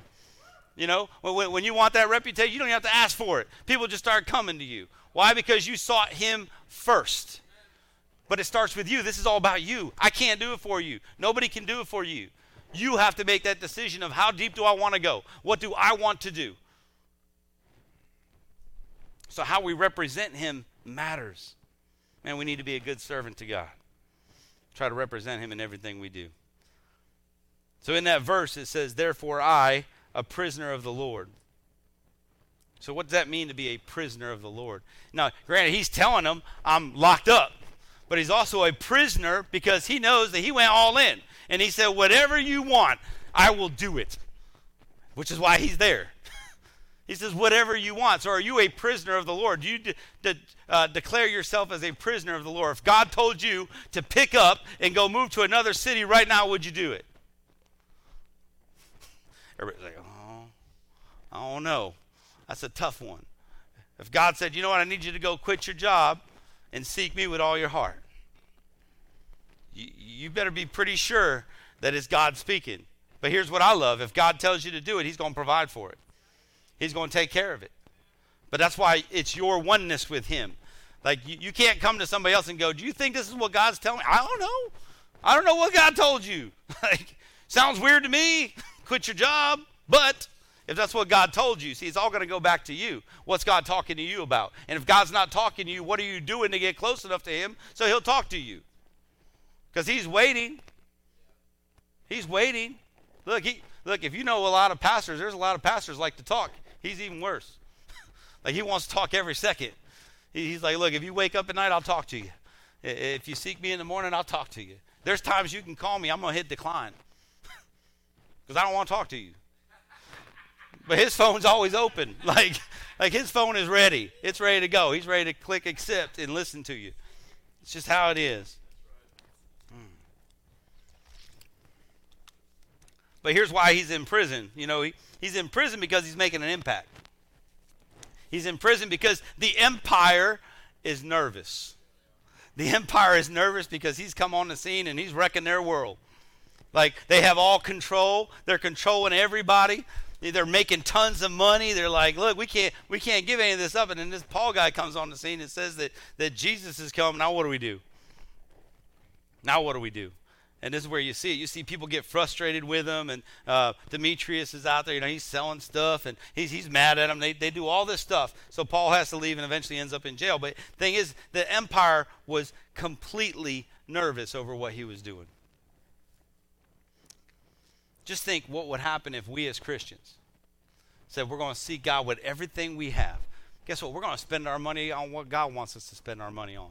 We're going to spend our money on doing what God wants us to do. You think the empire would get a little nervous? Absolutely. Hollywood would get a little nervous. You know, Hollywood puts out all this junk. That's what I'll call it. You know, they keep pushing out all these movies with sex and violence and drugs. Why? Because they want our brains washed so where we become numb to it, to where it just sounds normal. Like that should should be how it is. But as Christians, if we started saying, you know what, I'm to start not doing those things. I'm going to start stop doing what, what, what the world wants me to do and just listen to God. Maybe God will say, don't go. Don't, don't spend your money. And pretty soon they're not going to have all that money they're going to be sitting on going, now what? They don't want to lose control. See, that's why they keep doing what they do. That's why it's such a struggle. That's why we call it persecution. That's why God had to go. That's why Jesus had to go through this. Oh. So they should be nervous. We should make them nervous. That's our job. God put us here on purpose to make everybody else nervous. Because we're going this is going to be something new. It's going to be something fresh. So where's your allegiance? And I'm saying, and I'm not, I know, pledge allegiance to the flag. I get it. And we need to be good citizens, yes. But we also have allegiance to Him. And that has to be a priority in our lives. To say, God, whatever it is you want, we're going to seek that. We're going to do that. Everything else, is what it is. Everything else can wait until God says do it and move. Um, but that's how it was, and in fact, that's how the Romans they crucified all the revolutionaries. That's what it was. They didn't want the everybody that, that started going out against society and against politics and all that stuff. They crucified them. They're like, there you go. Now you can't do it. We'll just make an example of you. That's the only way they could keep them from from changing the world. Well, they can't do that now. they can try. But but that's what that's what when you start seeing big government and you start seeing how uh, it tries to take over the world. I'm telling you, it's so important that we hold on to who we are and our oneness with God. Mm. So I want to go to John 15, 18 through 22. And this is just a reminder because this is what it's all about. John 15, 18 through 22 says, If the world hates you, keep in mind they hated me first. Okay, this is Jesus now. If you belong to the world, if you belong to the world, it would love you as its own. As it is, you do not belong to the world. But I have chosen you out of the world. Isn't it great that He plucked us right out of the world? He said, I'm going to take you out of everything you're in, everything you're doing, everything you've been accustomed to, everything that you've been raised in. He says, I'm going to take you out of that. He says, I'm going to pluck you from it because I've chosen you. Everybody in here has been chosen. This was not by accident you showed up today. You were supposed to be here. It was already predestined. He already had that in his mind. And he says, I'm going to have a word for you that day that's going to strike you in the heart, and it's going to change the way you do things. But he says, I've chosen you out of the world. That is why the world hates you. Remember what I told you a servant is not greater than his master. If they persecuted me, they will persecute you also. If they obeyed my teaching, they will obey yours also. So that should be your answer right there. Can we make a difference? Absolutely. Bible says it right there. He said they persecuted him, so they're going to persecute us. Expect it. But guess what? They listened to his teachings, so they're going to obey his teachings. When we come at them with the word, they're going to obey ours too. We can't be worried about are they going to actually do what I ask them to do? No, get out there and do it. Bible says they'll do it. It says they will treat you this way because of my name, for they do not know the one who sent me. And if they had not come, if I had not come and spoken to them, they would not have been guilty of sin, but now they have no excuse for their sin. And that's why they're so frustrated. Because you know how, how many people have grown up in lifestyles and done things in their lives where they just didn't know it was bad. And then all of a sudden you're like, oh wow, this is bad? Well that's what's happening. So so so they finally realize that wow, he came, this is sin. Now I have to do something about it. Now I just can't sit in it because now if you're going to continue to sin, you're choosing to sin. So once you know it's sin and you continue to do it, it's your fault. Like you're choosing to sin. Once once once you know what it is, you have a choice. And that's what he's saying. He goes, they, they, they wouldn't be guilty of sin if he didn't come and tell them what it was. But now that they know what it is, they have no excuse. And that's why they're angry. And they're going to be angry. That's how it's going to be with us. We're going to get pushback. You're going to get pushback. And not everybody you talk to and not everybody you invite to church is going to show up. But you don't stop. You be persistent. You continue to ask. You continue to, to share with them the miracles and what, who God is and, and, and what this big plan is. That's what you have to do. You can't give up. Be persistent. Because hmm. we're His. Okay, we're, we're His. He's going to use us as He pleases. in fact, that's why some of us are here. That's why some of us are still here. Because we haven't completed what He's asked us to do. that's how it works. I believe there's seasons in our lives and God will put you in a season to do something. And if you don't like the season, figure out what, what you're supposed to do while you're there. Because God said, I still need you to do something. I've been asking you to do it. I've been asking, I've been speaking to you. I've been telling you you had to do something. It might be just talk to one person. He might have told you, go speak to that person, and you still haven't done it. And he's like, fine, then you're just going to sit there. You'll sit there until I'm ready to release you from it just how it is. So, so for him to use us, we need to submit to him. We need to draw close to him. We need to seek him with every opportunity we have. And that's what this is about oneness. It's about you getting closer to him. So, in your New Year's, in this New Year's resolution, when you walk into this new year, how are you going to seek him more? What is it you need to do in your personal walk to seek him more? Because that's what's going to make a difference. Because we're a prisoner. We're prisoners to the Lord. It says, Therefore, I, the prisoner of the Lord, urge you. Stop right there. We're going to talk about urge and what that means. He says, I urge you. He doesn't ask us politely, he's urging us. There's passion behind that. There's passion behind that. See, he really wants us to understand this. We have to get this. Have you ever urged your kids not to do something? Like, please, don't do that. That's bad. And they still do it? Well, well, here you see it. Paul's urging them. He says, please don't. Look, it's not about, this is not just about getting information to you, it's about transformation in your life. So he's urging you to understand what he's saying because you need to see a transformation in your life. It's just not information. It's just not information. He cares more about our walk with him than he does about how much we know. So quit thinking that you need to know a bunch. Quit thinking you can't do anything until you understand the whole Bible. No, it, it's not going to work. You just got to say, I'm all in, God, whatever you want, and I'll get it as I go. It works. So I'm standing up here. we'll get it as I go, Lord. You just tell me what to do every Sunday, and we'll just figure it out. That's how it is. It's kind of like um, you know, you can read the Bible probably a million times, but if you don't apply anything that you read to your life, it was useless. You just have a bunch of information. You have no clue how to apply it. You have no clue what to do with it, and you're not applying it to your life. So, as a leader, what are you portraying to other people? As you go out into the community and you say, "Hey, c- come spend time with my God," and they're like, "Are you doing it?"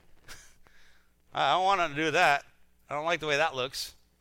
You know, so so you get your get get ready. You know, you got to take care of yourself so when you go out and talk to people, they have something to look up to.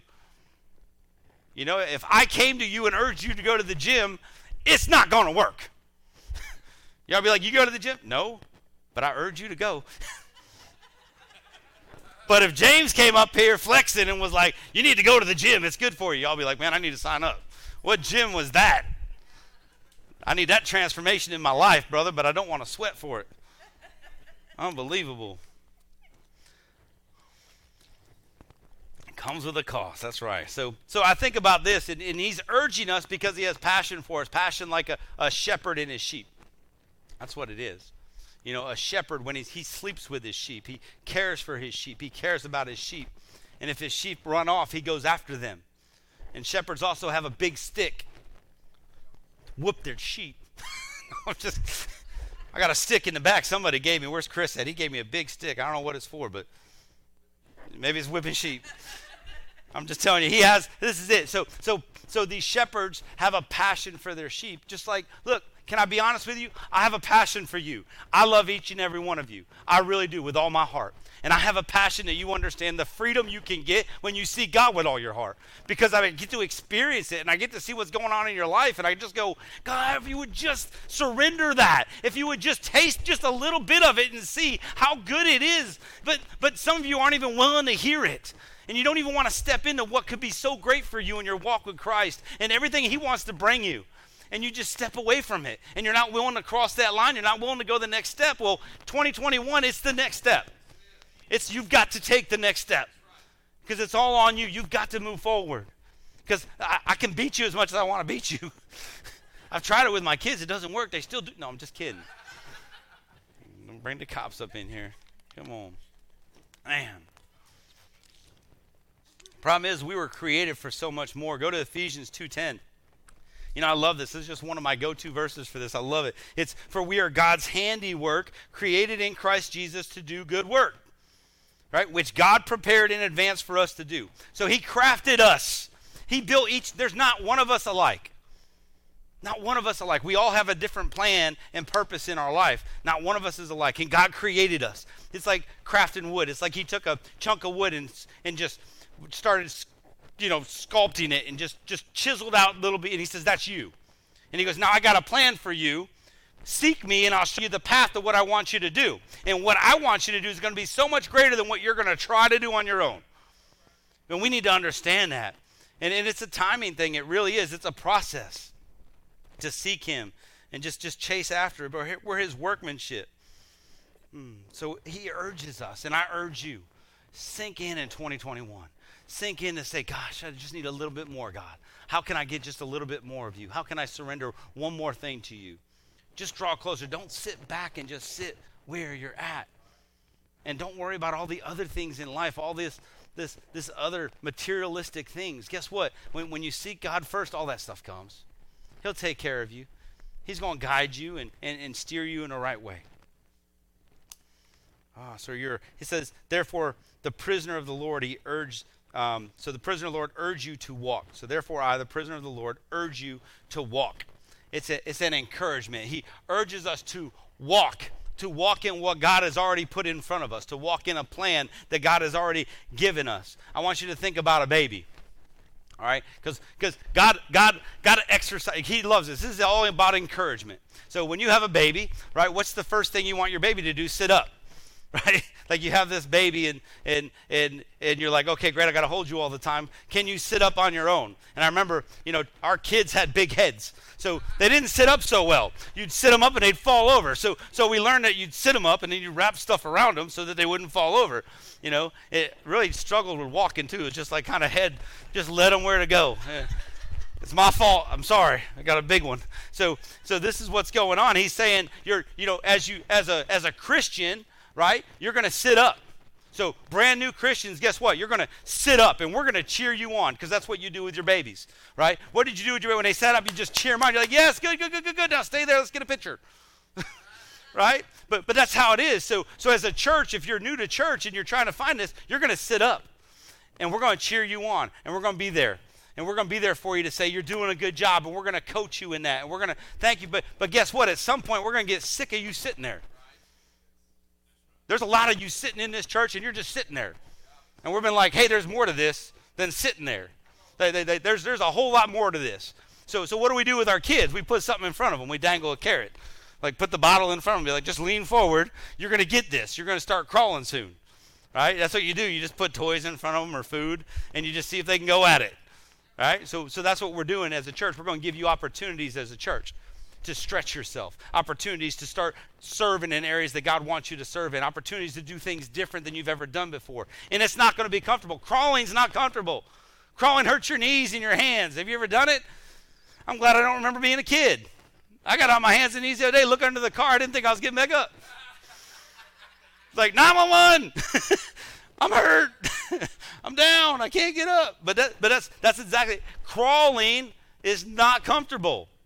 So so as you crawl in this walk with Christ, it's not going to be comfortable. You're going to have to start separating from things you've done, get rid of things that don't need to be in your life anymore. It's going to hurt. And you're going to be like, "Seriously? I thought this was supposed to be wonderful." I thought this was supposed to be a great walk, and this is just, a, yeah, right.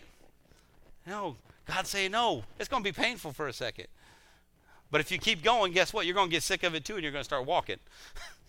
That's what it is. Babies get sick of that. They're like, I can go a whole lot faster if I stand up. And it doesn't hurt so much. It doesn't hurt so much. So at some point, at some point, we're not going to start, we're not going to celebrate you crawling anymore. You don't celebrate your kids if they're crawling at the age of three. You're like, get up! What is your problem? We're going to Walmart, you're crawling all over the place. Right? So you, you, you, don't, you don't celebrate that. And in a church, you shouldn't be celebrated if you're just crawling. If you've been crawling for a while, whew, it's time to get up and start walking. Uh, there's some people in this church, been in this church for 10 years. Y'all can't even find Romans in the Bible without the table of contents. We are not going to celebrate that. It's time to start walking. It's time to start digging in. It's time to start saying, I need to grow a little bit deeper with God. Hmm.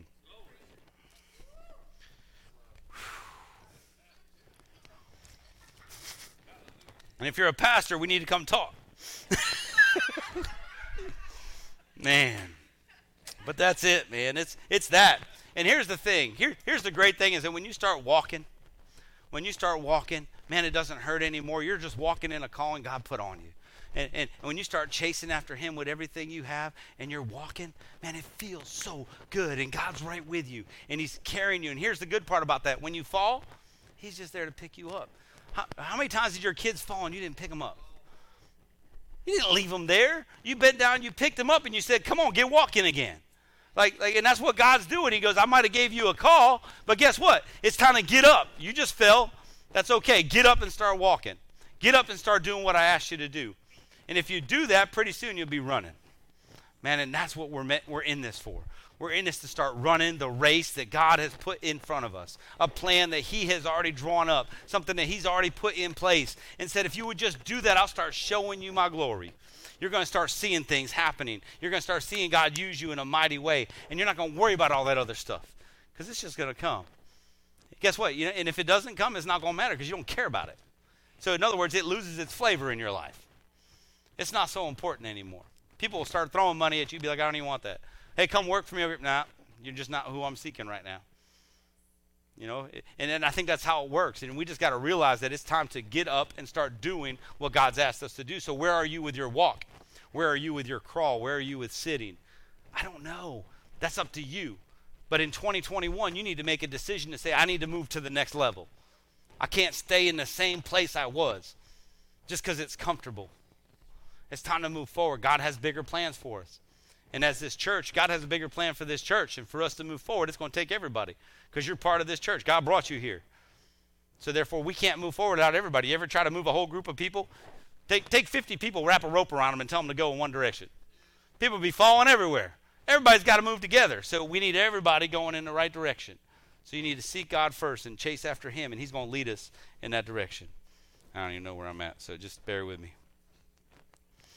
Oh man, you know what I love about the the whole part about falling and getting up is that um, we need to remember sometimes when we fall. You know, a lot of people say don't don't remember the past. Everybody says forget the past. I don't. I like to hang on to some of those moments because I don't like the way it felt when I fell. And if I can keep that in my mind about how it felt when I fell, then I don't want to go back there. It gives me more reason. Plus, when I think about that, I remember how good God was when He brought me out of the fall. How good that was. How you know when you can remember how good I, I have seen more growth in my life after a fall than ever. So so don't be worried about a fall. Don't be don't like I can't do that because I might fail. Well, that's okay. Let God grab you because you're going to learn more and draw closer to Him in the fail than you are with just doing it on your own. So just don't be scared. Just go with it. Go with it. Go whatever God's telling you to do. So where are you in your life? I want you to do an honest eval as we go into the new year. You need to sit back and take an honest look at your life and be honest with yourself. Write it down and say, Where am I? Where have I been over the last five years?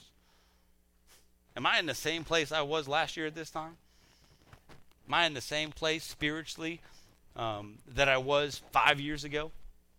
And if so, here's the thing you might not even been at this church, but you can't blame it on the churches. You can't, because you can you can take yourself, put you in another church, and have the same issues. Because the issue's you. Like if you don't want more of him, you will never get more of him. Nobody's going to convince you. Doesn't matter what church you go to. Okay? You have to make the decision to seek after him with all of your heart. So are you worthy? Are you worthy of the calling which you've been called? Are you worthy to, to carry that name? That's a deep one. Because it really makes me think about all the stuff I need to do better next year. Makes me think about all the times this year that I probably didn't do what I should have done. And I could have been so much better. I could have went deeper. I could have just, man, spent more time with him. You know, I don't know, was it, I don't know if it was Daniel I was sharing with or somebody. I was like, man, I had all these books and, and I felt bad this last year because I got all these books I want to read, but I realized when I'm reading those books, I'm like, I should be reading the Bible.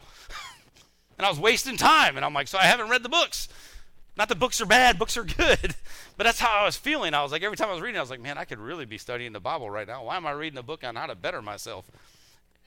It's all right there. Like, like, like it's all in this. Just, just read it. And I was like, man, I can just dig for. So I felt bad. So what can you do like that? Just think about your. Take some time. This is not something to, to, to just rush into, but really take some time. Sit back and say, what can I do better? How can I see God more in in this new year? And set that plan. Set, set a covenant with Him to say, you know what, this is what it's going to be, and I'm going to do it. Oh. Whew.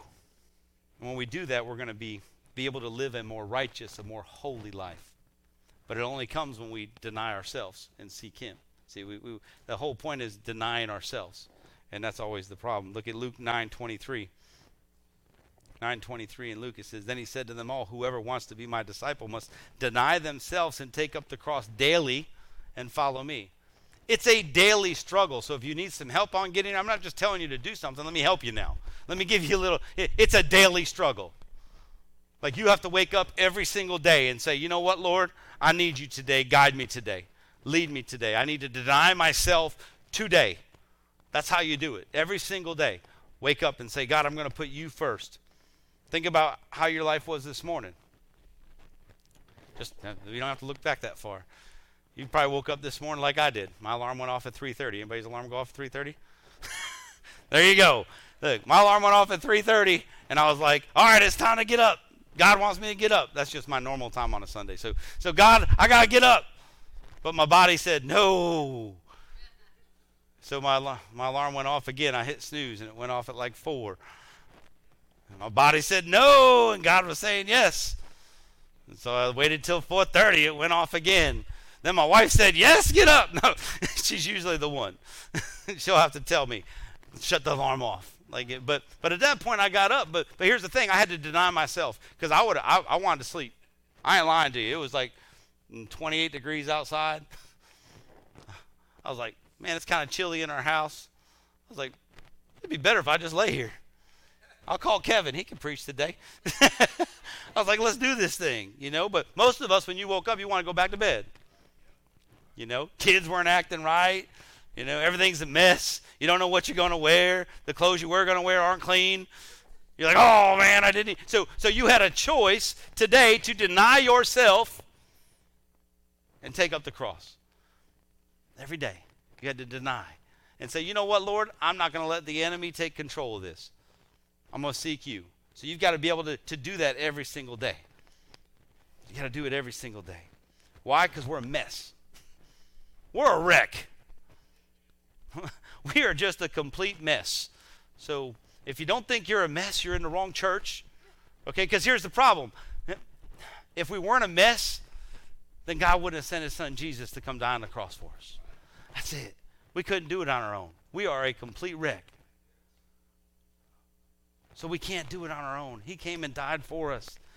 Hmm. And here's the thing you just can't continue going on with life thinking, well, I'll just start drifting towards holiness. You don't drift towards holiness. You just don't wake up one day and go, hey, I'm holy. You drift towards disobedience. So if you don't get up in the morning, you don't start giving it to God first thing, it gets easier. It gets easier to say, I don't need to read my Bible. I don't need to pray. It's, it's easy to drift towards disobedience, not holiness. Holiness takes effort. So if you want God in your life, it takes an effort. It takes you putting your foot forward and walking out this walk. But you have to determine in your life and in your heart and in your mind that you're going to do it, that you want more. That's what it takes. You're just not going to wake up one day and it's all going to be there. And when you think it is, it won't be any longer. You need to humble yourself.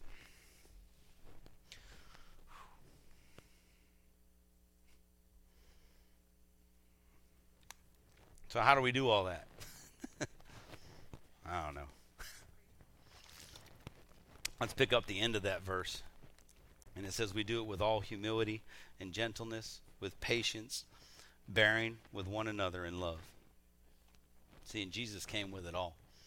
That's what I love about him. He said, I came with all that stuff. I think about it now when all the good things happen in the in the world. You don't see Jesus just jumping up and down saying, I did it! It was all me. Nope. He stays right in the background. He's humble. He's going to humble himself. He's going to be patient. You know how I know he's patient? Because he gave us one more day. Every day I wake up, every day the sun rises. It's because he is so patient with us, he gave us one more day to figure it out. He's given us one more day to say, I got to get hungry. I got to find you. Look, you don't you never know. Every day is so important that we seek him with all our heart. Because you don't know when that next day's coming. But he's patient because he allows the sun to rise. Come on. Mm. So he's humble, he's gentle, he's patient. So are you willing to work on being humble? Are you willing to, to, to say it's all about God and not about me? That's a big one. Because there's a lot of stuff that comes in between that. There's a lot of stuff when you start divvying up your time in your life and how much time you have to do things and time to spend with your family and, and all that. I'm not even talking about coming to church. But believe it or not, church on the priority list is lower. It's seek God with all your heart. And, and then your family, and then the church. So if you got the first two wrong, I shouldn't see you here on Sunday.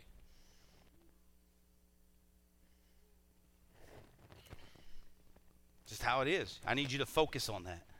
Say, put God first. Because if you want to start seeing what God can do in your life, you've got to move towards Him first.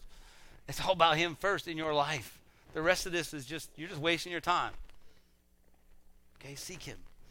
Mm. Willing to be gentle, kind hearted, loving. Are you willing to be patient? You know, lead people to Christ. invite people to church and be patient enough to say, okay, uh, I'm going to have to coach them a little bit more. I'm going to have to, you know, well, this person, I just brought them to church, and now look what they're doing. Well, don't get frustrated. Go love on them a little bit. I mean, that, that's how Jesus does it, right? Come on. You, you, unless you never fell down. well, come on. I'm going to need you to preach next week if that, that's how it is. Uh, bearing with love. We talked about this before. You know, we're supposed to bear the burden of everybody around us, our families and our friends, and bear it in love, right? we got to bear them in love. Hmm. John 13, 35 says, By this everybody will know that you are my disciples if you love one another. That's how we do it. That's the key to all this is to love people. To love people. And I'm not talking about culture love, like not this this culture's love. Like not a feel good love, like, oh I love you, it feels good. Not like I'm married love, because you'll just if you don't like your marriage anymore, you'll just leave it. I'm not talking about that kind of love. I'm talking about true love.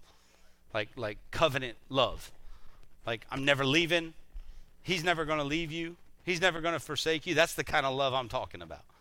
That's the kind of love we should seek. Hmm. It's not a covenant love, it's a contract it's a covenant love, not a contractual love. So it's not a contract, it's a covenant.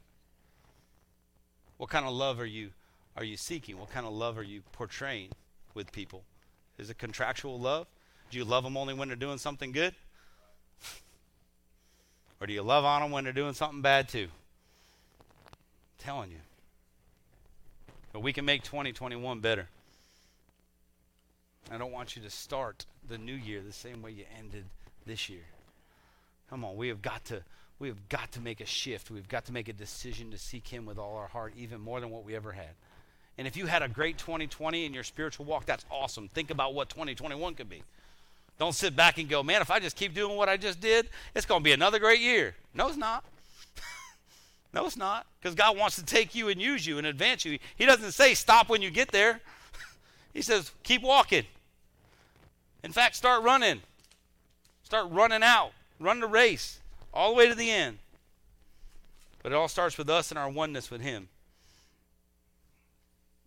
Man, I'm telling you, you can't have any of it if you don't seek Him first. That's why we started there. Seeking Him first, the oneness with Him, you and Him. So, what are the steps you need to take? That's what you need to work on this next week. What are the steps you need to take? What What is it that you want to really make a re- you know this this New Year's resolution? What's that look like to you going forward? What's it look like to you in your spiritual walk and, and what you what you believe you should be doing and what you think God wants you to do? And one step you can take is joining us for the 21 days of prayer and fast. It's so important. You want to have a fresh, clean start? Fast and pray. It is so important. When you enter into this, look, we've always seen amazing things happen through our prayer and our fast. Always. And if you've never tried it, I'm telling you right now, start somewhere. Come come talk to us. We have books on it. You can Google it. But uh, try it. If you've never tried it, try it. Come together and say, every day I'm going to pray. I'm going to pray more than I ever have and I'm going to fast. I'm going to try to make it 21 days. And you know what? You doesn't mean that you have to be on a water fast 21 days because if we'll be calling Miss Amanda going, what do I do with this person? They're dehydrated or, or hungry and, and they've lost 60, 70 pounds. Look, you want to do a water fast? That's fine. Do a water fast as long as you can do it. Try it. It might be one day, but you still tried it. Did you advance from last year when you tried it? But it doesn't mean you stop. We have 20 days left. Find something and fast it. Commit to fasting. Commit to saying, "Hey, I'm gonna, I'm gonna do a Daniel fast. I'm gonna I'm gonna fast this or that." Look, I've even told people if, if guess what, get rid of something in your life that's taking up all your time. Unless it's your spouse, you got to keep them. Got to keep your kids too. So don't get rid of any of them. I'm talking about TV, computers, um, games. What is it? If that's your fast, go for it. If it's going to get you closer to God, and it doesn't mean just stop doing those things. Replace those things with the Word. Replace those things with God. Replace it. Because when you remove it, there'll be an emptiness. And if you don't fill it with God, you're going to fill it with something else. So get into the fast with us. Come join us in the fast. Let's do this together. You won't be in it alone. Look, we already removed all the coffee and the donuts. we haven't had them for a year, so you're good. Been on a year fast. It's so good. But I'm telling you, that's the start of it. The um, Second Chronicles 7 14. Solomon, he hears from God here, and this is what he says If my people who are called by my name will humble themselves and pray and seek my face and turn from their wicked ways, then I will hear from heaven and I will forgive their sin and will heal their land. So, you want to know where it starts? Humble yourself, seek his face, and pray. So, we're going to start the new year praying and seeking his face and humbling ourselves and saying, God, come heal our land. Come heal it. And we're going to seek him. And we're going to listen to him. And wherever he tells us to go, we're going to go. Whatever he tells us to do, we're going to do. That's all I'm asking of you. Get build that relationship with God so you can hear him, so you can understand what he's telling you to do each and every day. Because I want us to go into the new year with unity, with oneness, Not only with him, with all the rest of that stuff too, but it starts with you. Starts with you being one. Amen. Amen. Come on, you guys get something out of this? Come on. So good.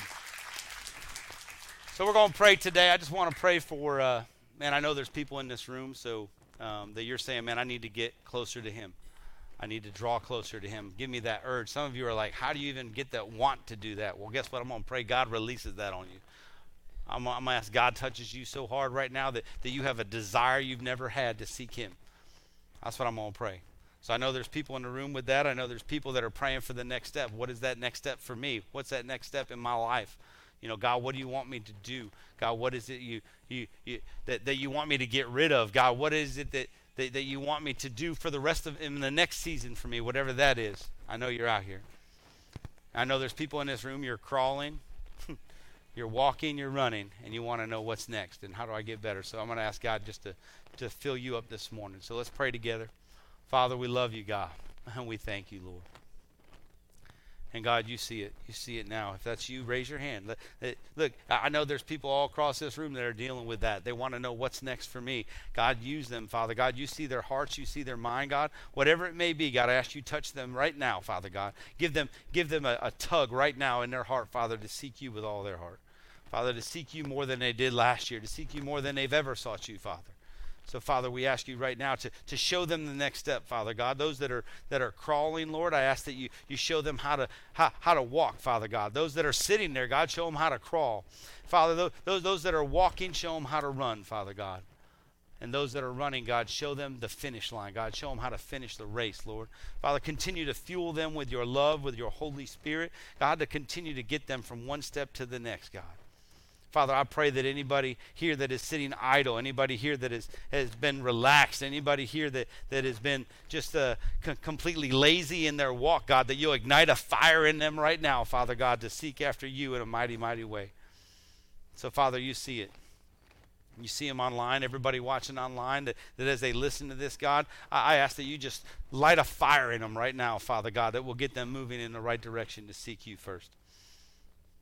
Father, we just surrender all that to you. Have your way, Father God. Have your way in our lives, in our families, in our homes, in this church, and all the churches, God. We surrender it all to you. And Father, I know there's people in here that you need to start that oneness with Him by surrendering to Him. By saying, My first step is to know Him as a personal Savior, to have a relationship with Him.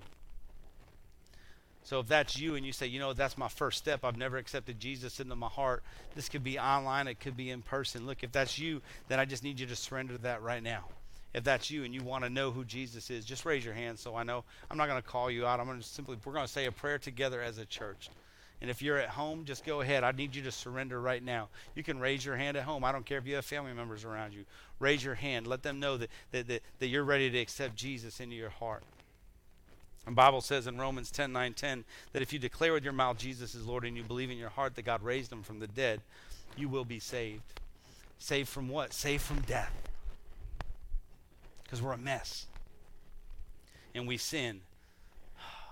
And the price of sin is death. And God sent his son to pay that price for you. So you don't have to pay it yourself. So if that's you, you, you can surrender that to God right now. We're going to say a prayer, and you, you get to say, Look, I want to be saved, and I just want to surrender to Him. It says you got to declare it with your mouth that Jesus is Lord, but you got to believe in your heart. That's the key. Believe in your heart. So let's just repeat this after me. Say, Jesus, I need you. I kept you out of my life for too long. I can't do it on my own. Change me. Come into my life. Be my Savior. I know you died on the cross and rose again just for me. Today, I surrender my life to you in Jesus' name. Amen. Amen. Amen. Come on, y'all. I know God touched somebody today. If that was you in the building, do me a favor before you leave, fill out a Connect card. Let us know you made that decision. Why? Because we have resources for you. You're not in this alone. Look, we want to celebrate you. We want to encourage you on your next step. We want to celebrate you sitting up. We want to celebrate your walk. So, so do me a favor if you said that, fill out the card, let us know. We have books for you. We're going to surround you. We're going to talk to you. We're going to pray for you. We're going to show you the next walk. We're going to show you what's next in your life, what God has in store for you. So, so please take care of that before you leave. Um, and that's the thing. That's all I got. Kevin, you want to take over? I love you guys. Thank you so much. Go.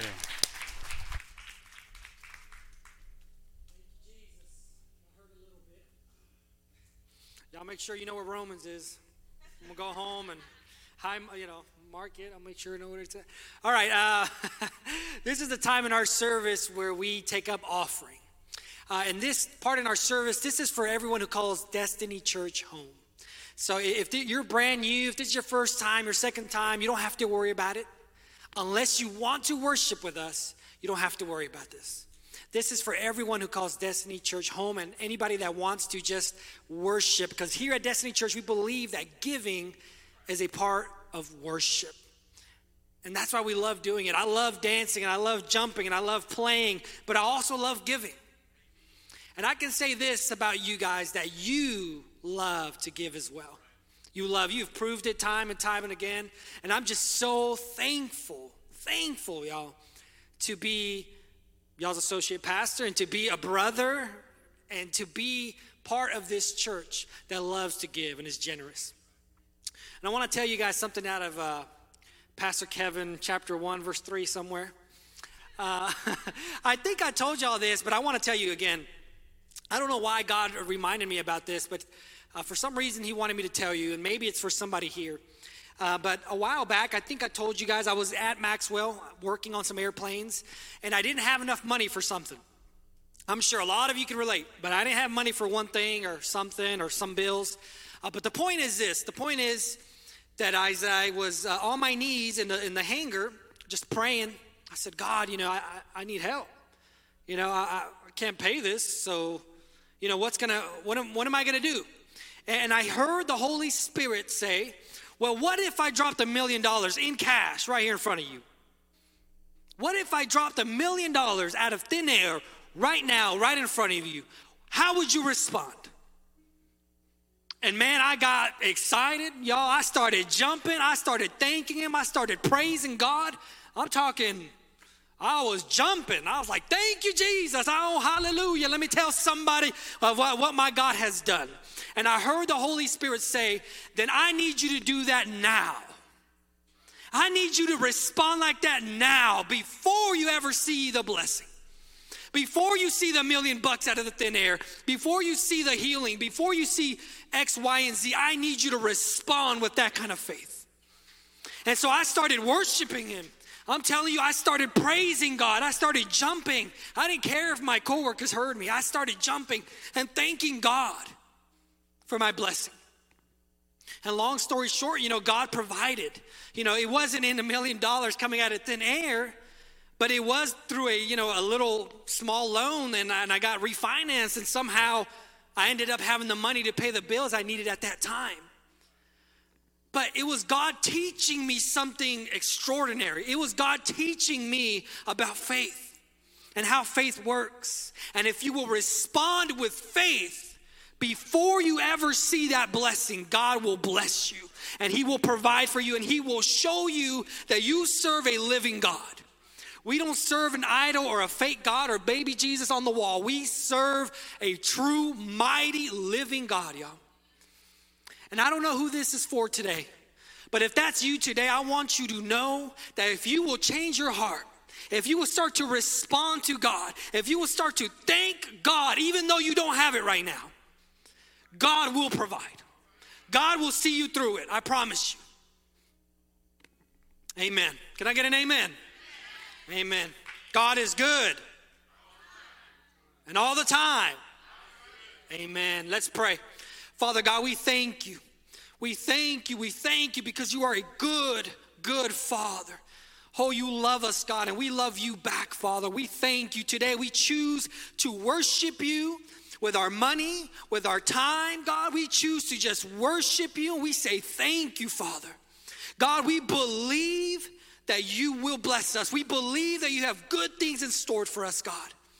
We believe that no matter what we're walking through, Father, you will be with us because your word says, I will never leave you nor forsake you. So, Jesus, we believe in your word. God, we thank you and we worship you today with our tithes and with our offerings. God, we say we love you this morning and we bless your holy name. And all of your people say, Amen. All right, y'all, let's give. God bless you. There's different ways to give. Uh, our ushers will be at the doors. And also, don't forget, we will have our prayer partners up here. So if you need anything, uh, you know, maybe that was you that I was speaking about this morning. If that's you, you can come to the front. We would love to pray for you. We love you guys. God bless you. We'll see you next week.